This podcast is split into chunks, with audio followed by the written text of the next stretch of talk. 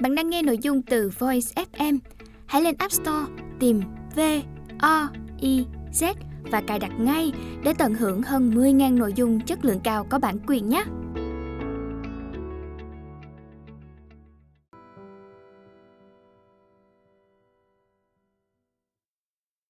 Máu không ngừng tuôn chảy. Ngày hôm đó, cô gái ấy đã chết trước mặt tôi. Mưa quật xuống tới tấp. Thân thể của cô ướt đẫm nước mưa, chuyển màu xám ngoét và cuối cùng đã không còn động đậy. Một bi kịch nho nhỏ xảy ra ở rìa thế giới chỉ có thể thu hút sự chú ý của những kẻ phát chán với cuộc sống bình thường. Người qua đường tò mò, màn mưa đen thẫm, rồi bóng của xe cảnh sát lờ mờ phản chiếu trên chiếc xe cứu thương. Tiếng còi hú chói tai, át đi mọi tiếng ồn, khiến thế giới như biển sâu này rung chuyển dữ dội. Và rồi màn mưa không ngớt ấy nhanh chóng cuốn trôi đi mọi thứ. Những gì còn lại chỉ là máu của cô ấy ứ động trên mặt đất, quánh lại, đặt sánh, không thể chảy đi đâu được. Chứng kiến cảnh ấy, tôi không còn cách nào có thể quay về với cuộc sống bình thường của mình. Tôi cúi người, nhặt cuốn sổ rơi dưới chân mình lên. Cuốn sổ học sinh ướt đẫm nhàu nhĩ, bị nhuộm thành màu đỏ thẫm. Tấm ảnh đã rách nát, không thể nhận ra khuôn mặt của người trong đó, chỉ có thể lờ mờ đọc được cái tên Yumesaki Hikari. Đó là tên gọi của cô gái đã không còn tồn tại trong thế giới này. Một cái tên rực rỡ chói lọi, đáng ra phải có được tương lai và giấc mơ sáng lạng. Nhưng tương lai ấy đã trở thành vô vọng. Câu chuyện của cô ấy đã kết thúc, vĩnh viễn không thể được tiếp tục nữa. Bởi vì cô ấy dùng một nửa sinh mệnh của nhà ngươi. Tôi hoảng hốt ngẩng đầu lên. Trời tối, ở đầu bên kia của vạch sang đường, đứng tại đó là một bóng người kỳ dị, quấn mình trong chiếc áo choàng đen. Hắn ta không che ô, thế nhưng dường như không bị mưa làm ướt áo, chỉ có dáng vẻ là héo hắt tàn tạ như một gốc cây khô. Ngươi có sẵn sàng dùng một nửa sinh mệnh của mình để cứu lấy cô gái đó không? Hắn nói, như thể đang cố nhịn cười. Thế nên tôi đã trả lời, cứ thử xem, đồ khốn kiếp. Tôi muốn hỏi, vào khoảnh khắc rời khỏi cõi đời này, trong mắt cô ấy, thế giới tàn khốc này trông như thế nào? Mời các bạn lướt sang trái để xem hình. Em không có chút ký ức nào. Cậu đã trải qua một đêm nóng bỏng với bạn gái tới mức không còn chút ký ức nào. Chính vì thế nên cậu mới là lưu manh đấy. Xin hãy nghiêm túc lắng nghe em. Em thực sự không có chút ký ức nào hết. Sao cậu không nói là thưa cô nữa? Thế nên cậu mới là lưu manh đấy. Thưa cô, xin đừng đùa nữa. Em thực sự không có chút ký ức nào. Thật là... Sao cậu lại sinh ra với khuôn mặt đáng sợ thế này? Thế nên... Này, cho một trận bây giờ đấy. Thứ hai. Không, nhầm rồi. Hôm nay là thứ ba. Ừm, hình như vậy. Trong ký ức của tôi, hẳn đây là lần đầu tiên tôi đến trường trong tuần này. Tôi chỉ có thể chắc chắn một điều là mình đang ở trong phòng y tế của trường trung học phổ thông nơi tôi đang theo học và nói chuyện với nhân viên y tế. Những thông tin khác khá mơ hồ. Vậy, cậu mất ký ức từ khi nào, Akitsuki? Cô Higumo, nhân viên y tế, không hề do dự, thoải mái gọi thẳng tên tôi bằng giọng nói trong trẻo của mình. Đã vào mùa xuân rồi, nhưng cô ấy hoàn toàn chẳng có cảm nhận gì về thời tiết bốn mùa. Vẫn còn quàng một chiếc khăn choàng cổ màu xanh nhạt bên ngoài chiếc áo khoác trắng. Cô Higumo vốn dĩ có phong cách và vẻ ngoài xinh đẹp tới mức trở thành đề tài bàn tán của đám nam sinh. Giờ lại còn để cổ áo trễ nải, đôi chân vắt chéo như thể đang khoe mẽ. Muốn kích thích tôi hay sao? Thế nhưng, đối với một người không có hứng thú với việc làm rối loạn kỷ cương như tôi thì cũng chẳng có tác dụng gì hết. Vậy nên xin cô đừng nghiêng lại gần và vắt chéo chân như vừa nãy nữa. Vô ích thôi. Hơn nữa, em là con trai đấy. Gió xuân bay qua cửa sổ, thổi tung mái tóc quá dài, mang theo mùi hương mát mẻ thơm ngát vào trong phòng y tế. Không được, không được. Giờ không phải là lúc nghĩ về những điều như vậy. Tuyệt đối không được. Em không có chút ký ức nào về thứ hai. Em ngủ thiếp đi vào chủ nhật. Và khi tỉnh dậy... Và khi tỉnh dậy... Em ở ruộng dưa hấu. Ờ... Ngay cả tôi cũng nghĩ rằng mình đang nói một điều khó tin. Thế nhưng đó là sự thật. tôi cũng chẳng còn cách nào cả. Và điều buồn cười hơn giờ mới bắt đầu. Em chẳng hiểu gì cả, đành về nhà đi tắm. Mặc dù đã rất trễ rồi, nhưng mà cũng chẳng sao. Em vẫn cứ đi tới trường. Rồi không hiểu tại sao khi em đến đây đã là thứ ba. À, tức là cậu đã tắm bằng dưa hấu. Không phải thế. Sau khi ngủ thiếp đi vào tối chủ nhật, tôi đã thức dậy ở ruộng dưa hấu. Và sau đó, khi tôi đến trường, chẳng hiểu sao đã là thứ ba rồi. Chắc hẳn mọi người không hiểu nổi tôi đang nói cái gì. Nhưng chính tôi cũng chẳng hiểu bản thân mình đang nói gì. Ờm, cậu ngủ quên rồi chứ gì? Không hổ là lưu manh số một trong trường. Không phải vậy đâu. À, cậu đã uống rượu chứ gì? Không hổ là lưu manh số một trong trường. Cũng không phải thế. Thế chắc là bởi vì khuôn mặt của cậu quá đáng sợ rồi. Không hổ là lưu manh số một. Cô có thôi ngay đi không ạ? À? Cô còn nói nữa thì... Tôi trợn mắt nhìn trừng trừng vào kẻ thích đùa này. Tôi hoàn toàn không hiểu được tại sao dáng vẻ ngớ ngẩn của cô Higumo lại được đám học sinh ưa thích đến thế. Nói thật thì tôi cũng chẳng muốn nói chuyện với một người thiếu nghiêm túc như vậy. Nhưng tôi cũng chẳng có can đảm để đi tới mấy bệnh viện lớn rồi nói Ờ, um, là thế này, em chẳng có ký ức nào nữa. Nếu có thể, tôi thà rằng là mình đã nhầm lẫn ở đâu đó còn hơn. Ừm, thế nhưng suy nghĩ một cách nghiêm túc, điều hợp lý nhất sẽ là cậu đã nhầm lẫn thứ hai với chủ nhật, đúng không? Mặc dù thực tế thì điều đó cũng khó mà có thể xảy ra. Đúng vậy. Tôi biết cô ấy muốn nói gì, thế nhưng tuyệt đối không thể có chuyện đó. Chính vì vậy mà tôi mới tìm đến cái người hay đùa giỡn này để thảo luận. Cô nghe em nói này, sáng nay em nghe mẹ em bảo, sáng hôm qua khi em ngủ dậy, sau khi nhìn vào gương, em đã hét lên một tiếng kỳ quái, rồi lao thẳng ra khỏi nhà, không rõ đi đâu, trong bộ đồ ngủ. Thế nhưng em chẳng nhớ gì về chuyện đó. Nói cách khác, sự im lặng bao trùm phòng y tế. Đấy là vì khuôn mặt của cậu quá đáng sợ. Đùa thế là đủ rồi đấy. Cô thích câu này đến thế à? Cô Higumo khẽ cười khúc khích, rồi cuối cùng cũng dùng vẻ mặt nghiêm túc nhìn vào mắt tôi. Nếu cậu nghĩ rằng những gì mình nói là sự thật. Cô Higumo lại một lần nữa đổi chân, đặt ngón trỏ lên môi rồi tuyên bố. Chắc là mất trí nhớ rồi. À, mất trí nhớ. Dù tôi không muốn thừa nhận, nhưng tôi không nghĩ ra điều gì khác. Ờm, là mất trí nhớ. Cô Higumo dùng ngón tay nghịch nghịch mái tóc dài của mình, rồi lẩm bẩm như vừa chợt nhớ ra điều gì đó. Mất trí nhớ cũng có rất nhiều loại, từ chứng quên tất cả mọi chuyện quen thuộc như tôi đang ở đâu, tôi là ai, cho tới kiểu rối loạn trí nhớ tạm thời như em nhớ mọi chuyện xảy ra cho tới khi thích. Trường hợp của cậu chắc là loại thứ hai nhỉ? Đúng, không sai. Cậu thừa nhận cả phần thích tôi à? Cô hãy nói tiếp chuyện chính cho em nhờ. Bằng chứng chứng minh rằng không phải toàn bộ trí nhớ của tôi đều mất sạch. Ấy là tôi có thể dễ dàng tự giới thiệu bản thân mình. Tên của tôi là Sakamoto Akitsuki, học sinh lớp 11 trường trung học phổ thông công lập Hime Sakura. Con trưởng trong một gia đình bốn người, sau tôi còn có một em gái. Chiều cao là 1m85, cân nặng khoảng 70kg. Ngày sinh nhật trùng với sinh nhật của cầu thủ bóng đá yêu thích. Sở thích là đi lễ bái đền chùa vào mùa hè hoặc mùa đông. Mặt mũi từ khi sinh ra đã vô cùng khủng bố đáng sợ, chính vì vậy mà phải mang tiếng lưu manh. Vì lý do đó, tôi không có bạn bè, trong lớp cũng bị mọi người xa lánh, tôi cảm thấy rất lạc lõng. Mỗi lần đến dịp thay đổi vị trí chỗ ngồi, nữ sinh phải ngồi cạnh tôi đều dùng vẻ mặt bi thảm đón nhận số phận của mình. À, tôi cũng đã quen với chuyện này rồi. Cuộc sống của tôi tiếp tục diễn ra như vậy từ tiểu học đến trung học cơ sở, rồi sang trung học phổ thông. Và tôi cuối cùng cũng làm được lạc lối. Thật sự trở thành lưu manh, đúng như những gì người ta vẫn gọi. Ở lớp cũng vậy, ở khu phố nơi tôi ở cũng vậy. Ở trong phòng giáo viên cũng vậy. Tóm lại, ở mọi nơi trên mặt đất này, việc tôi bị người ta kỳ thị là chuyện thường ngày ở huyện. Ngay tới cả em gái tôi từ hai năm trước cũng đã bắt đầu bảo Đừng có nói chuyện với tôi, cái đồ rác rưởi này. Lúc nào cũng vậy, mọi người đều đánh giá mọi thứ qua vẻ bề ngoài. Mà thôi, tôi cũng chẳng có hứng thú gì với chuyện người khác nghĩ như thế nào về mình. Ủa, sao thế?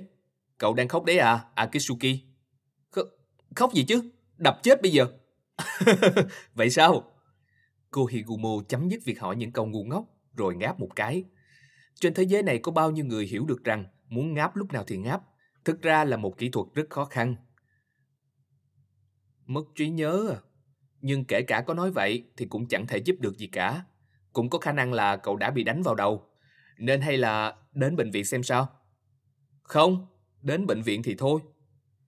Tôi không muốn phóng đại mọi chuyện lên. Đúng là một thằng bé ngang bướng. Chẳng có cách nào khác. Giờ cứ tạm thời thử xem xem tình hình thế nào đã. Tình hình à? Cuộc nói chuyện của chúng tôi chẳng giải quyết được vấn đề gì. Nhưng mà sự thật thì đúng là chẳng có biện pháp nào cả. Chẳng thể làm gì được sao? Tôi đành bỏ cuộc, đứng dậy khỏi chiếc ghế gấp. Thế chào cô, có thể em sẽ trở lại lần nữa. Ồ, đúng rồi, Akitsuki. Hả? Nghe thấy giọng nói uể oải của cô Higumo, tôi liền quay đầu lại. Tóc em có dài quá không? Thế lại vi phạm quy định của trường đấy. Cắt ngắn đi, trông sẽ đẹp trai hơn. Hơ, vì em là lưu manh, cho nên thế cũng chẳng sao cả. Đúng là không hổ là lưu manh nhỉ? Vậy cứ trở lại nhé, lúc nào cũng ok. Chết tiệt, tôi sẽ không bao giờ trở lại nữa. Cô Higumo chống hai tay trước ngực là một tư thế sexy. Tôi liền tặc lưỡi, rồi đóng sầm cánh cửa trượt của phòng y tế lại. Tôi bước đi trong hành lang đầy nắng. Thời tiết trong trẻo như thể trận mưa lớn hôm qua không hề tồn tại. À không, ngày hôm kia chứ nhỉ? Tôi còn chẳng biết ngày hôm qua trời có nắng hay không. Nóng tới nỗi, đến đi bộ cũng chảy mồ hôi. Nhưng trong hành lang vào giờ nghỉ trưa vẫn tràn ngập vô số học sinh cười nói vui vẻ. Tôi đã lên lớp 11 được vài ngày. Có những học sinh vẫn tiếp tục chơi với nhau từ năm ngoái, cũng có những học sinh đang đi cùng bạn mới. Tất nhiên, những chuyện này chẳng có liên quan gì tới tôi cả. Điều tôi muốn nói là, khi ấy tôi chỉ có thể vừa ngáp vừa đi dọc hành lang. Tôi thở dài nặng nề, rồi lặng lẽ mở cửa lớp. Trong giây phút đó, ánh mắt của hầu như toàn bộ bạn học trong lớp đều hướng về phía tôi. Thế nhưng tôi còn chưa kịp nhìn lại, thì họ đã đồng loạt nhanh chóng ngó sang chỗ khác. Ở giữa hàng cuối cùng là chỗ ngồi của tôi. Tôi ở đó, chống tay lên má, cứ giữ nguyên một tư thế như vậy, chờ đợi thời gian chậm chạp trôi qua. Ôi, ai đó có thể tới bắt chuyện với tôi không? Này, chuyện về Mariko có thật không đấy? À, chắc là thật đấy. Nghe nói là bị lưu manh ở lớp số 3 đeo bám rồi. Vì không có ai nói chuyện với tôi, kết quả là tôi đành đi nghe lén mọi người trò chuyện. Thật đáng sợ. Nếu giáo viên chịu chú ý nhiều hơn thì tốt biết bao. Còn lâu mới có chuyện đó. Giáo viên của trường này chỉ biết rung như cày sấy thôi. Trong lớp chúng ta. Nói tới đây, giọng nói của cô bé ấy bất ngờ nhỏ lại, đầy gượng gạo. Đang nói về tôi à? Đang nói về chuyện của tôi có phải không? nhân tiện nói cho mọi người biết luôn. Dù tôi bị đối xử như với Lung Anh, nhưng tôi tuyệt đối không hề gây phiền toái cho người khác. Thế nhưng... À, hay là chỉ nội cái sự tồn tại của tôi thôi, cũng đủ làm phiền đến người khác rồi. Nếu vậy thì tôi cũng chẳng còn cách nào cả. Muốn tôi chết đi hay sao? Tôi vô tình tặc lưỡi, và thế là, ôi không, xong rồi. Không ngoài dự đoán, mấy nữ sinh ở quanh tôi tức thì rung lẩy bẩy, vội vàng đứng lên, rơi khỏi chỗ ngồi, trốn ngay vào góc lớp. Họ sợ hãi co cụm lại với nhau, lo lắng nhìn về phía tôi, giống như thể đang muốn tìm lý do giải thích. Trong một thoáng, cái nhìn của tôi chạm vào ánh mắt của một cô bé vóc người nhỏ nhắn, tóc tết bím. Nhưng cô ấy đã nhanh như cắt lãng tránh, khiến tôi lại lần nữa bỗng dưng muốn khóc. Chết tiệt! Tôi thở dài một tiếng, gục xuống bàn và nhắm mắt lại. Ôi, hãy nhanh chóng tan học đi. Tôi giận dỗi giữ nguyên tư thế đó ngay cả sau khi tiếng chuông vào lớp đã vang lên. Nhưng không ai, bao gồm cả giáo viên chú ý tới tôi cả. Vậy là tôi chẳng thể tự nhiên ngồi thẳng dậy được. Không còn cách nào, đành phải chịu đựng tình trạng vai cổ cứng đờ cho tới tận lúc tan học. Ôi, thật là mệt mỏi. Ngay sau khi tôi về tới nhà, mẹ tôi liền nổi giận quát. Thế rốt cuộc hôm qua con đi đâu hả? Thế là tôi liền đáp lại bằng câu trả lời thường gặp của thời kỳ nổi loạn. Phiền phức quá, liên quan gì tới mẹ? Không phải đâu mẹ ơi, con thật sự muốn ngoan ngoãn hơn chút. Thế nhưng con không thể nào nắm bắt được cơ hội để thay đổi. Ôi! Á! Tôi leo lên cầu thang, tới tầng 2, đang định bước vào phòng mình thì đâm phải em gái. Con bé đang mặc đồng phục, vừa bước ra từ phòng bên cạnh. Em đã về rồi đấy à? Thì sao? Tôi không muốn nói chuyện với cái loại rác rưởi của xã hội như anh. Cô em gái cộc cằn ném cho tôi một câu gắt gỏng, vẻ mặt cấu kỉnh, mái tóc bóp ngắn ôm sát mặt. Đôi mắt dưới làn tóc mai của con bé liếc nhìn chằm chằm một góc nào đó ở hành lang, giống như ở đấy có thứ gì thu hút toàn bộ sự quan tâm của nó vậy, không thèm nhìn về phía tôi một giây nào. Đó là em gái tôi, Sakamoto Yukiko, mùa xuân này sẽ trở thành học sinh cấp 3. Con bé có vóc dáng mảnh mai nhỏ nhắn, giống như mẹ tôi, khuôn mặt cân đối đáng yêu, hoàn toàn chẳng giống tôi một chút nào. Nếu tính cách của nó vui vẻ hơn một chút, thì con bé chắc hẳn sẽ rất được mọi người ưa thích. Đáng tiếc là ở điểm này con bé lại giống hệt như tôi, khả năng giao tiếp hết sức tồi tệ, chỉ biết câu mày nhăn nhó. Hôm nay đã tỉnh ngủ rồi cơ à? Thật là, đúng là rác rưởi. Hôm nay gì cơ? Đừng có ra vẻ ngây ngốc, vừa mới hôm qua còn làm ồn khủng khiếp. Hả? Hôm qua? Yukiko, hôm qua em đã nhìn thấy anh à? Hả? Nhìn thấy cái gì? Nói thật thì... Hôm qua anh đã làm gì? Em đã thấy anh như thế nào? Tôi lay mạnh vai em gái, vẻ mặt con bé đầy bối rối. Có vẻ như hôm qua nó đã gặp tôi. Là, làm cái gì thế? Đi mà tự hỏi bản thân mình ấy. Nếu được, xin hãy nói cho anh biết. Anh muốn biết em cảm thấy thế nào. Hả? hả? C cảm thấy? Cái này là sao chứ hả? Xin em đấy, cứ nói thật. Em nghĩ thế nào về anh? Khuôn mặt tôi trở nên nghiêm túc khác thường. Nghiêng đầu lại gần, em gái tôi không rõ vì sao liền đỏ mặt, miệng cứ mở ra rồi đóng lại. Nghĩ... Ừ, nghĩ thế nào? chuyện chuyện đó... Uh, um, ngầu. Hả? Hãy nói rõ ràng hơn chút xem nào. Đã nói rồi mà. Ng ngầu. Này, sao thế? Bị sốt à? Em gái tôi không ngừng lắp bắp. Tôi liền gạt tóc mai của nó sang một bên, đặt tay lên trán con bé. Nó đột nhiên gạt phăng tay tôi ra, vẻ mặt như sắp khóc tới nơi. Đừng, đừng có chạm vào tôi, cái đồ rác rưởi này. Em gái tôi để lại tiếng hét lông trời lỡ đất, chạy biến vào trong phòng mình, đóng sầm cánh cửa lại. Mẹ tôi từ tầng dưới quát vọng lên. Lại làm gì thế hả? Và tôi liền đáp lại. Mẹ ồn ào quá đấy. Rồi cũng giam mình trong phòng. Cái con bé này làm gì thế không biết. Cứ nói cho tôi biết là được rồi mà. Không phải sao? Ôi! Tôi ném chiếc cặp đi học sang một bên, rồi nằm lăn ra giường. Bao bọc trong không khí quen thuộc của phòng mình, tôi liền cảm thấy cơn buồn ngủ đang ập tới.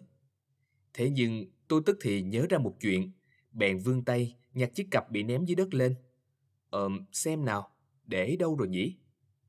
Tôi lấy ra tờ báo địa phương mà mình đã mua ở cửa hàng tiện lợi trên đường về, rồi lần lượt lật từng trang một. À, đúng là có thật. Nữ sinh của trường trung học phổ thông Takio đã mất do tai nạn. Tôi xác nhận lại tiêu đề được in lớn theo kiểu Gothic, toát ra vẻ âm u đáng ngại. Đó là một tin tức chẳng có gì hiếm có, bị nhét vào một góc của tờ báo địa phương. Bình thường đến cả một giới thiệu chương trình TV trên báo chí tôi còn chẳng xem, chứ đừng nói gì tới đọc báo. Thế nhưng, chỉ có tin tức này là tôi không thể nào bỏ qua được. Là Yumesaki Hikari à? Tôi thử lên tiếng gọi tên nữ sinh đã mất kia. Tôi mở ngăn kéo bàn học, lấy ra cuốn sổ học sinh đã nhầu. Tôi cẩn thận lật cuốn sổ ra để không làm rách giấy, rồi trông thấy cái tên ấy bên cạnh bức ảnh nát bươm. Hôm qua... Sai rồi, tôi nhớ là ngày hôm kia. Trong màn mưa, cô gái ấy đã qua đời. Thực ra, tôi không muốn nhớ là chuyện ấy. Không trông thấy khuôn mặt của cô ấy là sự cứu cánh duy nhất đối với tôi. Tôi không muốn trông thấy khuôn mặt của bất cứ ai trong giây phút từ giả cõi đời. Đặc biệt lại còn là một cô gái nữa. Dùng một nửa sinh mệnh của nhà ngươi. Một giọng nói lạnh lùng sắc nhọn tràn vào trong não tôi, giống như những hạt mưa sàn sạc không ngừng trút xuống. Ánh tà dương chiếu xuyên qua khoảng trống trên rèm cửa, chiếu thẳng vào khuôn mặt của tôi. Gã đó rốt cuộc là ai? Tôi tự hỏi. Cái bóng kỳ quái trong chiếc áo choàng đen. Một cái bóng trong như thể ảo ảnh, nhìn thấy trong làn mưa lạnh. Ký ức mơ hồ, giống như thể giấc mộng từ hồi còn nhỏ mà tới giờ tôi vẫn còn mơ thấy. Tôi đã bảo với hắn ta, hãy thử đi. Thế nhưng, cứ suy nghĩ theo cách bình thường, thì một điều như vậy là không thể. Giờ đây tin tức trên báo đã lạnh lùng tuyên bố cái chết của cô ấy. Cô gái ấy đã chết rồi. Gã ta chỉ là một ảo ảnh mà làng mưa kỳ quái kia đã tạo ra. Chứng kiến cái chết của cô ấy, tôi đã sốc tới mức mất đi toàn bộ ký ức của ngày thứ hai. Thế nhưng, chỉ là... Có phải mình bị điên rồi không? Câu nói bất giác thốt ra khỏi miệng, khiến cho tâm trạng tôi càng thêm chán nản. Đáng ra tôi không nên nói thế. Và rồi, tôi lại nhìn xuống cuốn sổ học sinh lần nữa, thở dài thêm một tiếng. Cái này phải đem đi trả lại thôi, tệ thật. Nếu đúng như những gì bài báo đã viết, thì cuốn sổ trong tay tôi đã trở thành di vật của cô gái ấy. Như vậy, tôi nên hoàn trả nó cho gia đình của cô. Tôi có giữ lại cuốn sổ cũng chẳng để làm gì. Thế nhưng tôi không có can đảm để làm việc đó. Dù sao thì trong cuốn sổ học sinh này, tôi tặc lưỡi không biết bao nhiêu lần, rồi kéo rèm lại, che đi ánh tà dương tràn vào qua khe hở, và rồi tôi ném mình xuống giường. Tôi không biết nữa, thế nào cũng được. Khi tôi chìm vào không gian yên tĩnh, tiếng thở và tiếng tim đập vang lên ầm ĩ trong tai. Chết do tai nạn à? Tôi lẩm bẩm câu nói ấy, giống như hiểu ra được điều gì đó, rồi nhắm mắt lại. Nếu giờ tôi ngủ thiếp đi, liệu tôi có còn thức dậy được không? Có lẽ ký ức của tôi sẽ lại biến mất một lần nữa. Chắc là không sao đâu nhỉ? Tôi nói với bản thân mình như thể đang tự thuyết phục. Rồi ý thức của tôi chìm vào bóng tối nhạt nhòa. Như thể để chạy trốn khỏi ngày hôm nay vậy. Không sao đâu, chắc chắn là không sao đâu. Không sao cái khỉ gì chứ? Chờ tôi một chút, giờ đang đến đoạn hay. Trò game hẹn hò dành cho thiếu nữ này đúng là thú vị thật đấy. Chú thích. Trò game hẹn hò dành cho thiếu nữ với cốt truyện xoay quanh mối quan hệ lãng mạn giữa người chơi và một hay một vài nhân vật nam khá thịnh hành tại Nhật Bản. Hết chú thích. Thứ tư. Không phải, là thứ năm. Không đúng, là thứ sáu. Hình như là thứ năm mà. Tôi không biết nữa. Đã quá 9 giờ sáng. Bây giờ ngay đang giữa tiết học đầu tiên, nhưng tôi lại đến phòng y tế. Lý do thì hẳn mọi người đã đoán được. Cô ơi, mọi chuyện trở nên nghiêm trọng hơn rồi. Em lại mất thêm ký ức của một ngày nữa.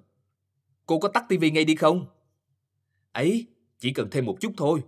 Nhân vật này trông giống hệt như Akitsuki, cũng cùng một khuôn mặt. Làm việc đi cô.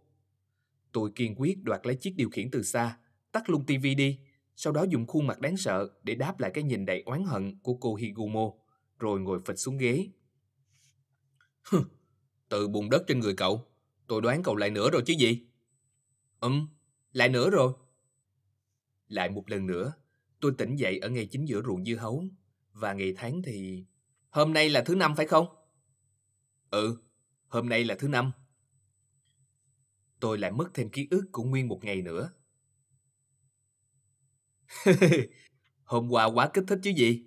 Ký ức bay biến mất cũng chẳng có cách nào. Đúng thật không hổ là lưu manh. Em nên làm gì đây? Thế này thật tồi tệ. Cái này, cậu, cậu đang tấu hài đấy à? Chú thích. Nguyên văn, Sukumi. Người diễn vai nghiêm túc trong thể loại hài Manzai.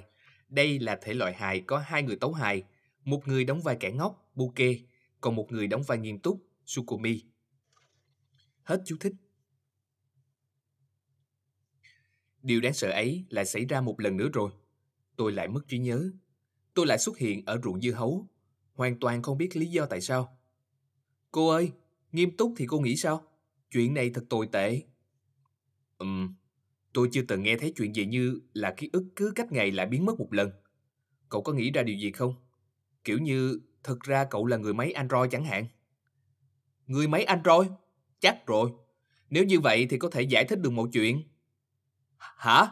Giờ cậu lại đóng vai kẻ ngốc đấy à? Chú thích.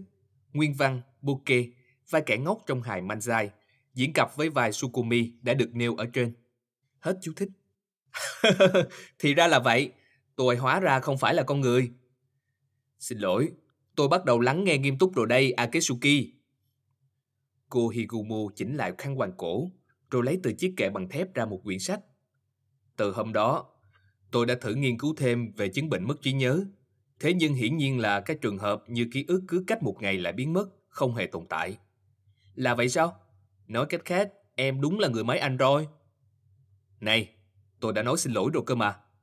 Chính vì vậy, Higumo tôi đây, giáo viên vĩ đại của em, đã chú ý đến một khả năng khác. Khả năng khác? Cô Higumo trịnh trọng gật đầu, rồi mở ngay trang giữa của cuốn sách dày cộp. Từ được viết trên đó là Chứng rối loạn nhân cách phân ly?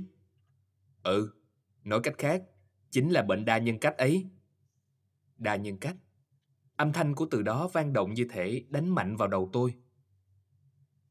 Ở đây có viết về chứng bệnh này. Đôi khi nhằm mục đích bảo vệ tâm trí của mình, ở con người sẽ xuất hiện hiện tượng cố ý chôn giấu những ký ức đau khổ. Những ký ức bị chôn giấu ấy dưới một tình huống nhất định nào đó có thể được thể hiện ra thành một nhân cách khác. Đây được gọi là đa nhân cách à? Chính nó. Nghe thấy câu hỏi của tôi, cô Higumo gật đầu, cầm chiếc cốc lớn đặt trên bàn lên. Ánh mắt tôi dừng lại ở mấy chữ Sutera. Tên của cô Higumo được viết rất đẹp trên cốc. Đúng là một cái tên hết sức đáng yêu. Lại thêm một ký ức không cần thiết nữa rồi. Không nghĩ ra điều gì có thể có liên quan à? Em chẳng nghĩ ra điều gì cả. Nếu mà tôi biết có chuyện gì đang xảy ra, tôi sẽ chôn vùi sạch sẽ tất cả ký ức của tuần này và những ký ức vô ích vừa mới có được kia. Thế à? Thế nhưng nếu tình hình cứ tiếp tục như vậy, thì cậu nên chú ý đấy. Ở đây còn viết, có vẻ như đã từng xảy ra những trường hợp mà thời gian xuất hiện của nhân cách kia sẽ dần dần kéo dài hơn so với nhân cách chính, rồi từ đó chiếm lấy thân thể. Hả? Câu nói vô cùng kinh khủng này khiến cho cả người tôi đông cứng lại. Chờ một chút, chờ một chút. Đấy là cái gì? Đấy là cái gì? À, ra là như vậy. À. Dù sao thì đây vẫn còn là nghi vấn không biết có đúng hay không. Thế nên giờ cậu hãy tới bệnh viện đi. Akitsuki. Không lẽ nào... Ừ, cậu khóc thật đấy hả, Akitsuki?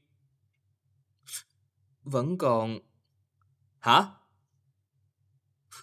Vẫn còn có rất nhiều chuyện e, em muốn làm. Ví dụ, muốn được yêu. Cậu nên kiềm chế sự lưu manh của mình một chút. ờ, tại sao em lại biến thành lưu manh cơ chứ? Bệnh nặng rồi đấy. Chết tiệt. Tôi không nhớ lắm về những chuyện xảy ra tiếp theo. Hình như cô Higumo có bảo tôi hãy đến bệnh viện kiểm tra. Thế nhưng tôi không để chuyện đó vào đầu. Tôi loạn choạng ra khỏi phòng y tế, trở về lớp, thẳng tay đẩy cửa rầm một cái, rồi bước vào. Tiết học đã đang diễn ra rồi. Khi ấy cả giáo viên và học sinh hoàn toàn chết sững, căng thẳng chờ đợi hành động tiếp theo của tôi. Nhưng tôi chỉ đơn giản đưa tay đóng cửa lại, trở về chỗ ngồi. Chắc là tôi trông giống như một kẻ điên cuồng suy sụp. Chính bản thân tôi cũng không biết mình đang làm gì. Cứ như vậy, tôi rời khỏi trường, thân hình lão đảo, lang thang vô định, đi đi lại lại suốt một tiếng đồng hồ. Tôi đến ruộng dưa hấu đã tới mấy lần trước, ngồi sập xuống và bắt đầu khóc trống lên.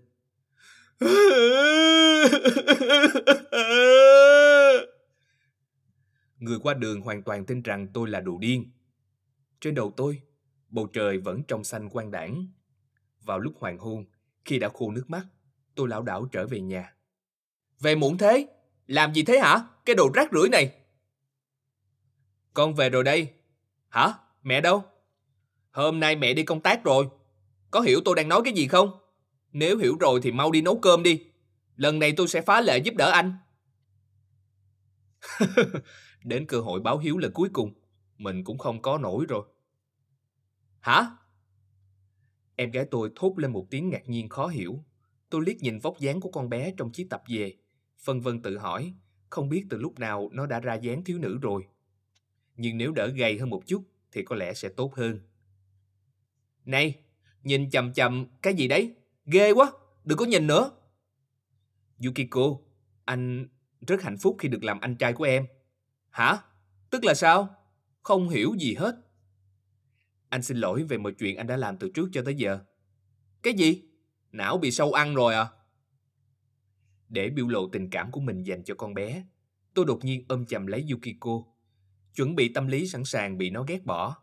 Ôi, thật là ấm áp. À! Hả? Lại làm gì thế hả? Anh trai! Cảm ơn em, Yukiko. Tôi ôm lấy con bé chặt hơn nữa. Anh, anh trai! Sau khi ôm chặt lấy con bé khoảng 20 giây, tôi từ từ thả nó ra. Em gái tôi nước mắt vòng quanh, nước miếng chảy dài, lão đảo đi vào trong phòng mình. Phải, phải ghi lại vào trong blog. Không, trước hết cứ làm bản nháp đã. Và em gái của tôi biến mất đằng sau cánh cửa. Blog? Đó là cái gì? Dù sao, nghe thấy lời con bé nói, tôi liền nghĩ tới một thứ. Đúng rồi nhỉ, nhật ký. Tôi lao vào phòng mình, khóa cửa lại. Tôi đóng kín rèm cửa lại, không để lọt một tia sáng nào. Trong căn phòng tăm tối, chỉ còn ánh sáng của chiếc đèn bàn đặt trên bàn học bằng gỗ. Tôi lấy một cây bút ra. Tôi mở một cuốn sổ còn mới, nhìn chăm chăm suốt mấy giây vào mặt trắng tinh. Ờm... À! Tôi cố gắng suy nghĩ, nhưng không có gì hiện ra trong đầu cả. Những lúc như thế này, thì điều quan trọng là phải viết được cái gì đó, bất cứ cái gì, rồi mạch văn sẽ tiếp tục tuôn trào. Đúng vậy, cứ bắt đầu viết thôi. Trong nhạc nền là tiếng bút soàn soạt trên giấy. Tôi ghi lại tất cả những gì mình muốn nói, gửi đến một tôi khác. Đây có thể là thông điệp cuối cùng của tôi cũng không biết chừng. Chào, cậu thế nào? Cảm thấy sao khi ở trong thân thể tôi trải qua ngày thứ hai và ngày thứ tư? Có vẻ như là cậu đang đoạt lấy thân thể tôi rồi nhỉ? Chẳng sao cả, tôi cũng không hối tiếc. Xin lỗi, tôi nói dối đấy. Mọi chuyện quá hỗn loạn, quá khó tin đối với tôi. Thế nhưng tôi sẽ từ bỏ. Tôi sẽ trao lại cho cậu thân thể chỉ mang tới phiền phức cho gia đình và thế giới này. Không nuối tiếc, không do dự. Cuối cùng, chỉ xin nhờ cậu một chuyện. Xin hãy giúp tôi bảo vệ em gái. Người còn quan trọng hơn cả tính mạng của chính tôi. Còn nữa, mong hãy thay tôi thăm hỏi cha mẹ tôi. Cảm ơn họ vì đã nuôi dạy tôi. Xin nhờ cậu giúp tôi hoàn thành những chuyện ấy. Để cảm ơn, tôi đã chuẩn bị sẵn một món quà. Trong máy tính, tôi đã lập một thư mục video bí mật. Cậu cứ tùy ý sử dụng. Password là Oki Hasegi. Chú thích. Tạm dịch, to lớn là chính nghĩa. Hết chú thích. Tạm biệt nhé, nhân cách kia của tôi. Sakamoto Akitsuki. Sau khi viết xong, tôi đặt cuốn sổ ngay chính giữa bàn, nơi dễ dàng thu hút ánh mắt nhất. Tôi buông ra một tiếng thở dài, như thể không còn kiên nhẫn chờ đợi được nữa. Tôi không hối hận. Tôi thật sự không hối hận. Tôi kiên định tự nhủ với bản thân mình, lau nước mắt và nằm xuống giường. Không, ít nhất hãy cùng dùng bữa với em gái mình lần cuối. Tôi nghĩ lại, rồi gõ cửa phòng em gái để rủ nó cùng ăn tối. Tôi đi tắm, đợi tới khi thân thể và đầu óc đều rơi vào trạng thái trống rỗng. Đã đến lúc đi ngủ rồi. Tạm biệt mọi người. Cuối cùng, tôi để lại một lời tạm biệt đơn giản, rồi tâm trí tôi chìm vào bóng tối. Tối nay, tôi đã có thể có được một giấc ngủ an lành mà tôi chưa bao giờ có được. Thứ bảy rồi à? Và tôi tỉnh dậy như thường lệ. Ngày tháng trên lịch ở điện thoại di động cho tôi biết tôi là một lần nữa nhảy cóc tới ngày kia. Tuy nhiên, khác biệt với mọi lần, lần này tôi không thức dậy ở ruộng dưa hấu. Ngoài ra, còn có một điều không giống nữa. Là thật hay sao? Cuốn sổ được đặt trên bàn. Chỉ là ở một vị trí hoàn toàn khác với chỗ mà tôi đã để. Cuốn sổ được đặt dựa vào chiếc đèn bàn, giống như thể một lời nhắc nhở tôi nhất định phải đọc. Tôi không có thời gian để do dự hay suy nghĩ. Như thể có một sự thôi thúc bí ẩn đang dục giả mình. Tôi liền vội vàng mở cuốn sổ ra. Và ở đó, cái gã đen kịt từ đầu đến chân ấy. Tôi cuối cùng đã nhận ra Ý nghĩa thực sự của lời nói vang lên giữa tiếng mưa rơi như thác đổ trong đầu óc tôi suốt từ ngày hôm đó. Một nửa sinh mệnh, hóa ra là ý này sao? Tôi ngã quỵ, giống như một con rối bị đứt dây. Tôi nên cười hay nên khóc đây? Tôi vừa nhìn dòng chữ mới được viết trên cuốn sổ, vừa ôm lấy đầu. Gửi Sakamoto. Nhân cách kia của cậu là tớ à? Yumesaki Hikari. Chắc chắn là đi học muộn rồi. Tiếng chuông báo thức chói tai in ỏi đánh thức tôi dậy. Trong tình trạng mệt mỏi khủng khiếp, tôi thở dài khi đối mặt với hiện thực. Bây giờ đã quá 8 giờ rồi. Còn 20 phút nữa trước khi giờ học bắt đầu. Đi bộ đến trường mất 30 phút. Cái độ ngốc nghếch ấy. Có than phiền thì cũng chẳng có giúp được gì. Bây giờ cần phải nhanh chóng lấy cặp. Cái gì? Cặp đâu? Tại sao lại ở đây hả trời? Tôi cứu chiếc cặp bị kẹp chặt trong khe hẹp giữa chiếc giường và bức tường ra kiểm tra mọi thứ bên trong. Bài tập về nhà, không làm. Thời khóa biểu, không chuẩn bị. Đồng phục, ờm, ở đâu rồi? Tôi phẫn nộ gầm lên khi phát hiện ra bộ đồng phục không rõ vì sao đang nằm rải rác trên giường. Ôi, thôi được rồi. Akitsuki, bữa sáng sẵn sàng rồi này. À, con không ăn đâu. Hả? Hôm qua nó muốn ăn cơ mà. Mẹ tôi giận dữ gầm lên. Người hôm qua không phải là con mà mẹ. Tôi thay quần áo xong, nhét cuốn sổ đặt trên bàn vào trong cặp. Cuối cùng cũng chuẩn bị xong xuôi.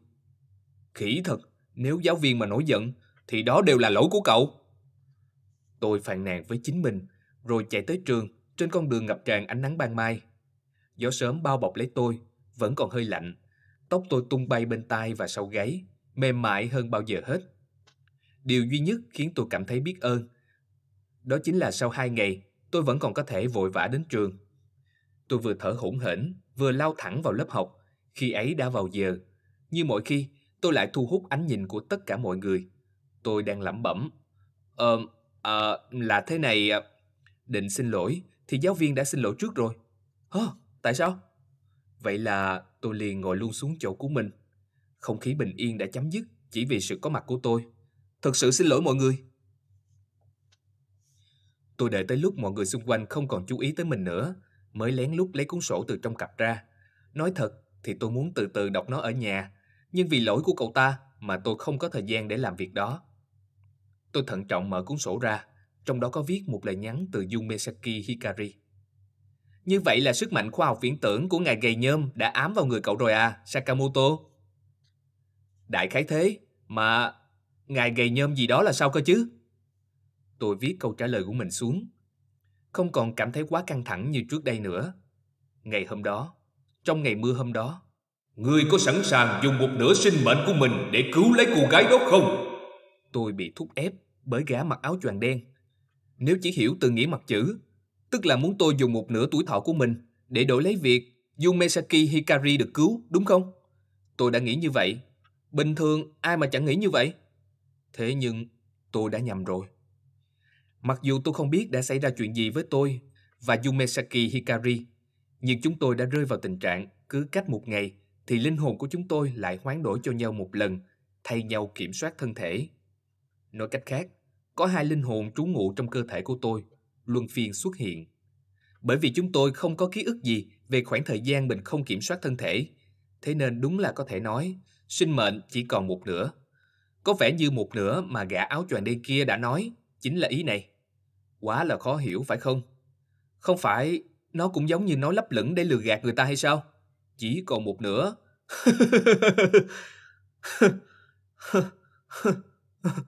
Kiệt quệ. Từ thứ bảy tuần trước, tôi đã nhận ra điều ấy, thế nên tôi đã ghi thật chi tiết chuyện này vào cuốn sổ. Tôi băn khoăn rằng cậu ta chưa chắc đã tin, nhưng thực tế thì mọi chuyện đúng là như vậy. Cậu ta chỉ có thể tin tôi mà thôi. Thế nhưng Yumesaki Hikari lại không nghi ngờ gì cả, mà chỉ viết lại những vấn đề muốn hỏi vào trong cuốn sổ. Một trong số đó chính là đoạn vừa xong. Tôi nghĩ rằng ngài gầy nhôm đại khái là gã mặc áo choàng đen kia rồi. Chắc là bởi vì tôi đã ghi trong cuốn sổ là cái gã gầy nhôm mặc áo choàng đen. Nhân tiện, hôm nay là thứ tư. Bằng cách trao đổi sổ nhật ký, chúng tôi có thể nắm bắt được đại khái tình hình của nhau. Thế nhưng hình như Yumesaki Hikari vẫn còn khá nhiều điều muốn hỏi. Trường học này, bạn bè này, bình thường thì tính cách của tôi ra sao này? cách nói năng thế nào này, vân vân. Những câu hỏi của cậu ta dành cho tôi được ghi đầy mặt giấy. Ừm, tự nhiên rơi vào trong thân thể của một nam sinh xa lạ. Cậu ta tò mò cũng là chuyện đương nhiên.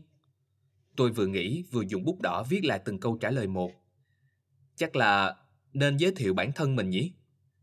Hiện giờ chúng tôi chỉ thông báo cho nhau những chuyện xảy ra mấy ngày gần đây để có thể nắm bắt được tình hình đại khái. Tuy nhiên, nếu tình trạng này cứ tiếp tục kéo dài thì có lẽ chúng tôi cần phải chia sẻ thông tin thường xuyên và đầy đủ hơn. Bây giờ điều quan trọng nhất là nói cho Yumesaki Hikari biết về bản thân tôi để cậu ta có thể phối hợp mà cư xử cho phù hợp. Dù sao thì nếu hôm nay tôi dùng giọng lưu manh nói À à, ngày mai lại bắt đầu sử dụng giọng điệu của nữ sinh trung học. Thật á, buồn cười thật đấy nha. Hay gì đó, thì đời tôi coi như xong rồi.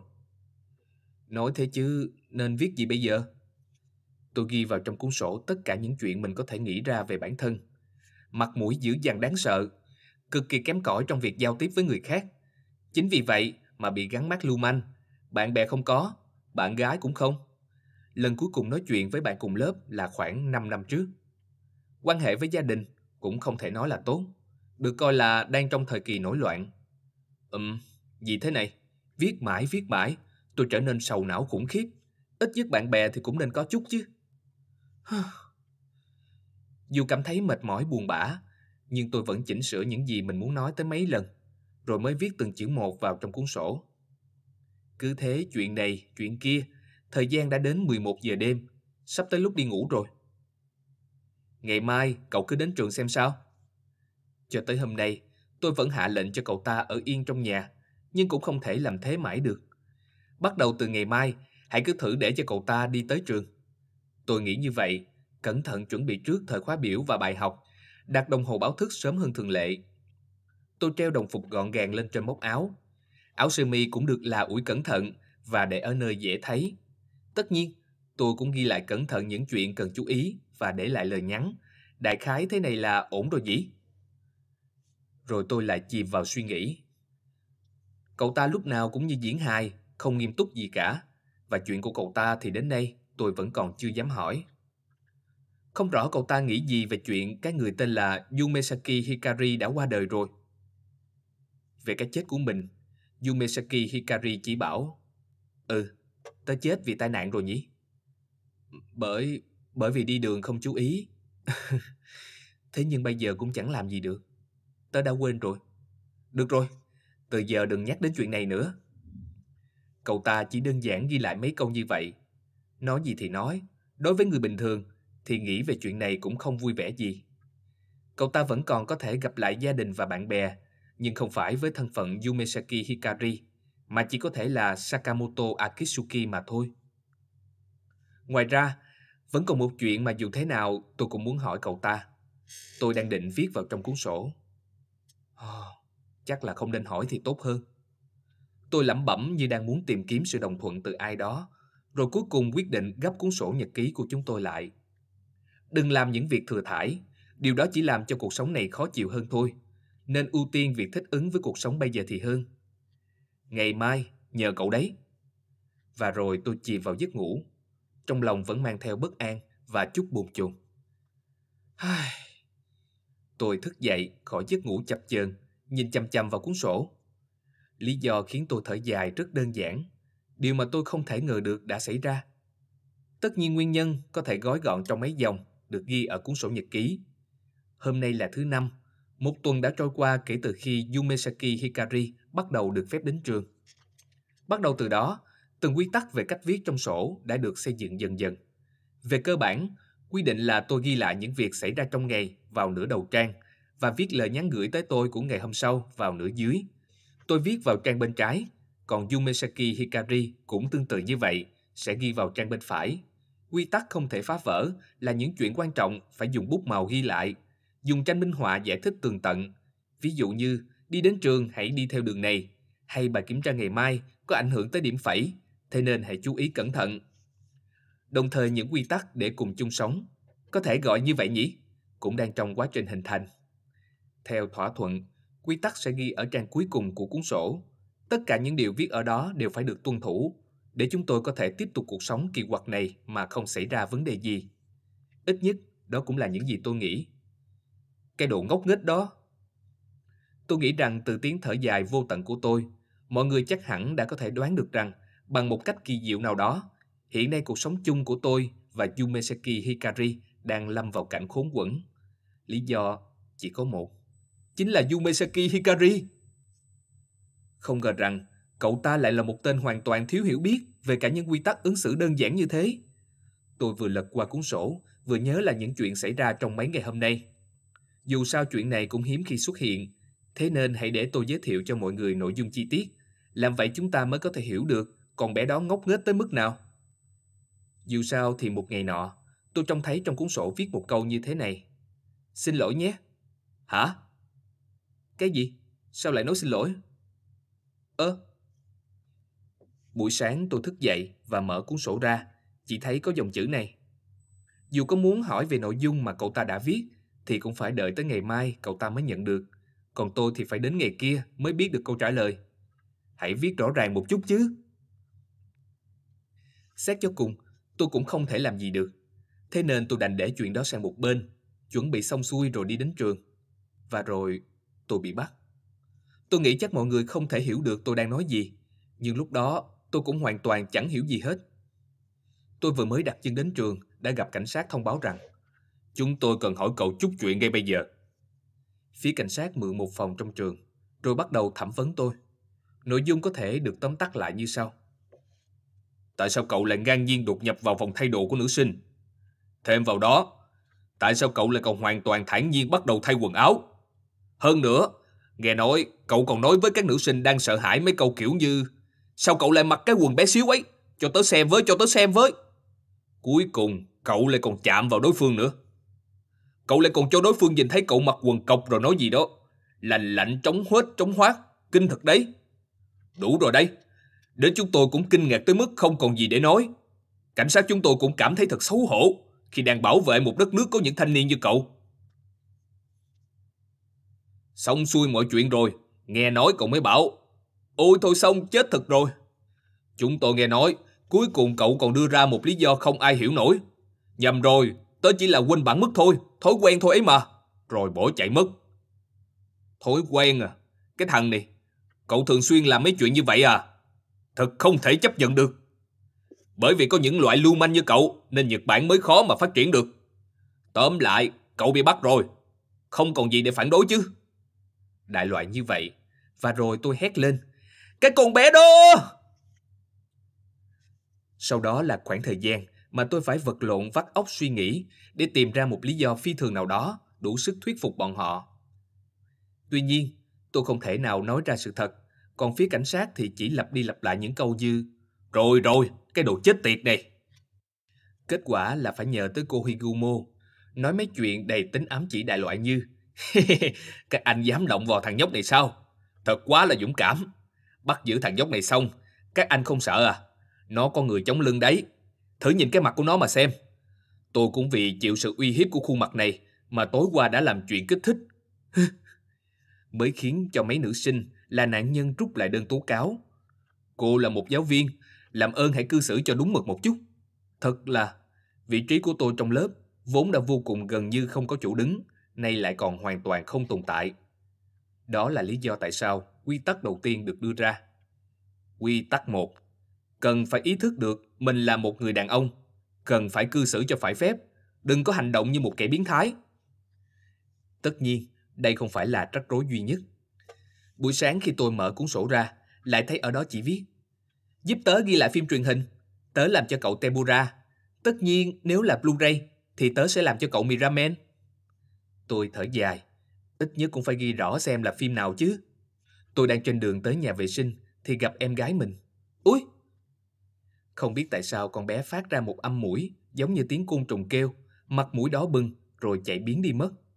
Không, bình thường con bé cũng hay tránh mặt tôi, nhưng lần này có điều gì đó không đúng lắm thì phải. Và tối hôm đó đã xảy ra một chuyện. À, anh ơi, giờ, giờ có được không? Em gái gõ cửa phòng tôi rồi bước thẳng vào trong. Không hiểu vì lý do gì mà con bé ôm một chiếc khăn tắm, ánh mắt thì láo liên, đảo qua đảo lại như quán quân môn bơi hỗn hợp cá nhân.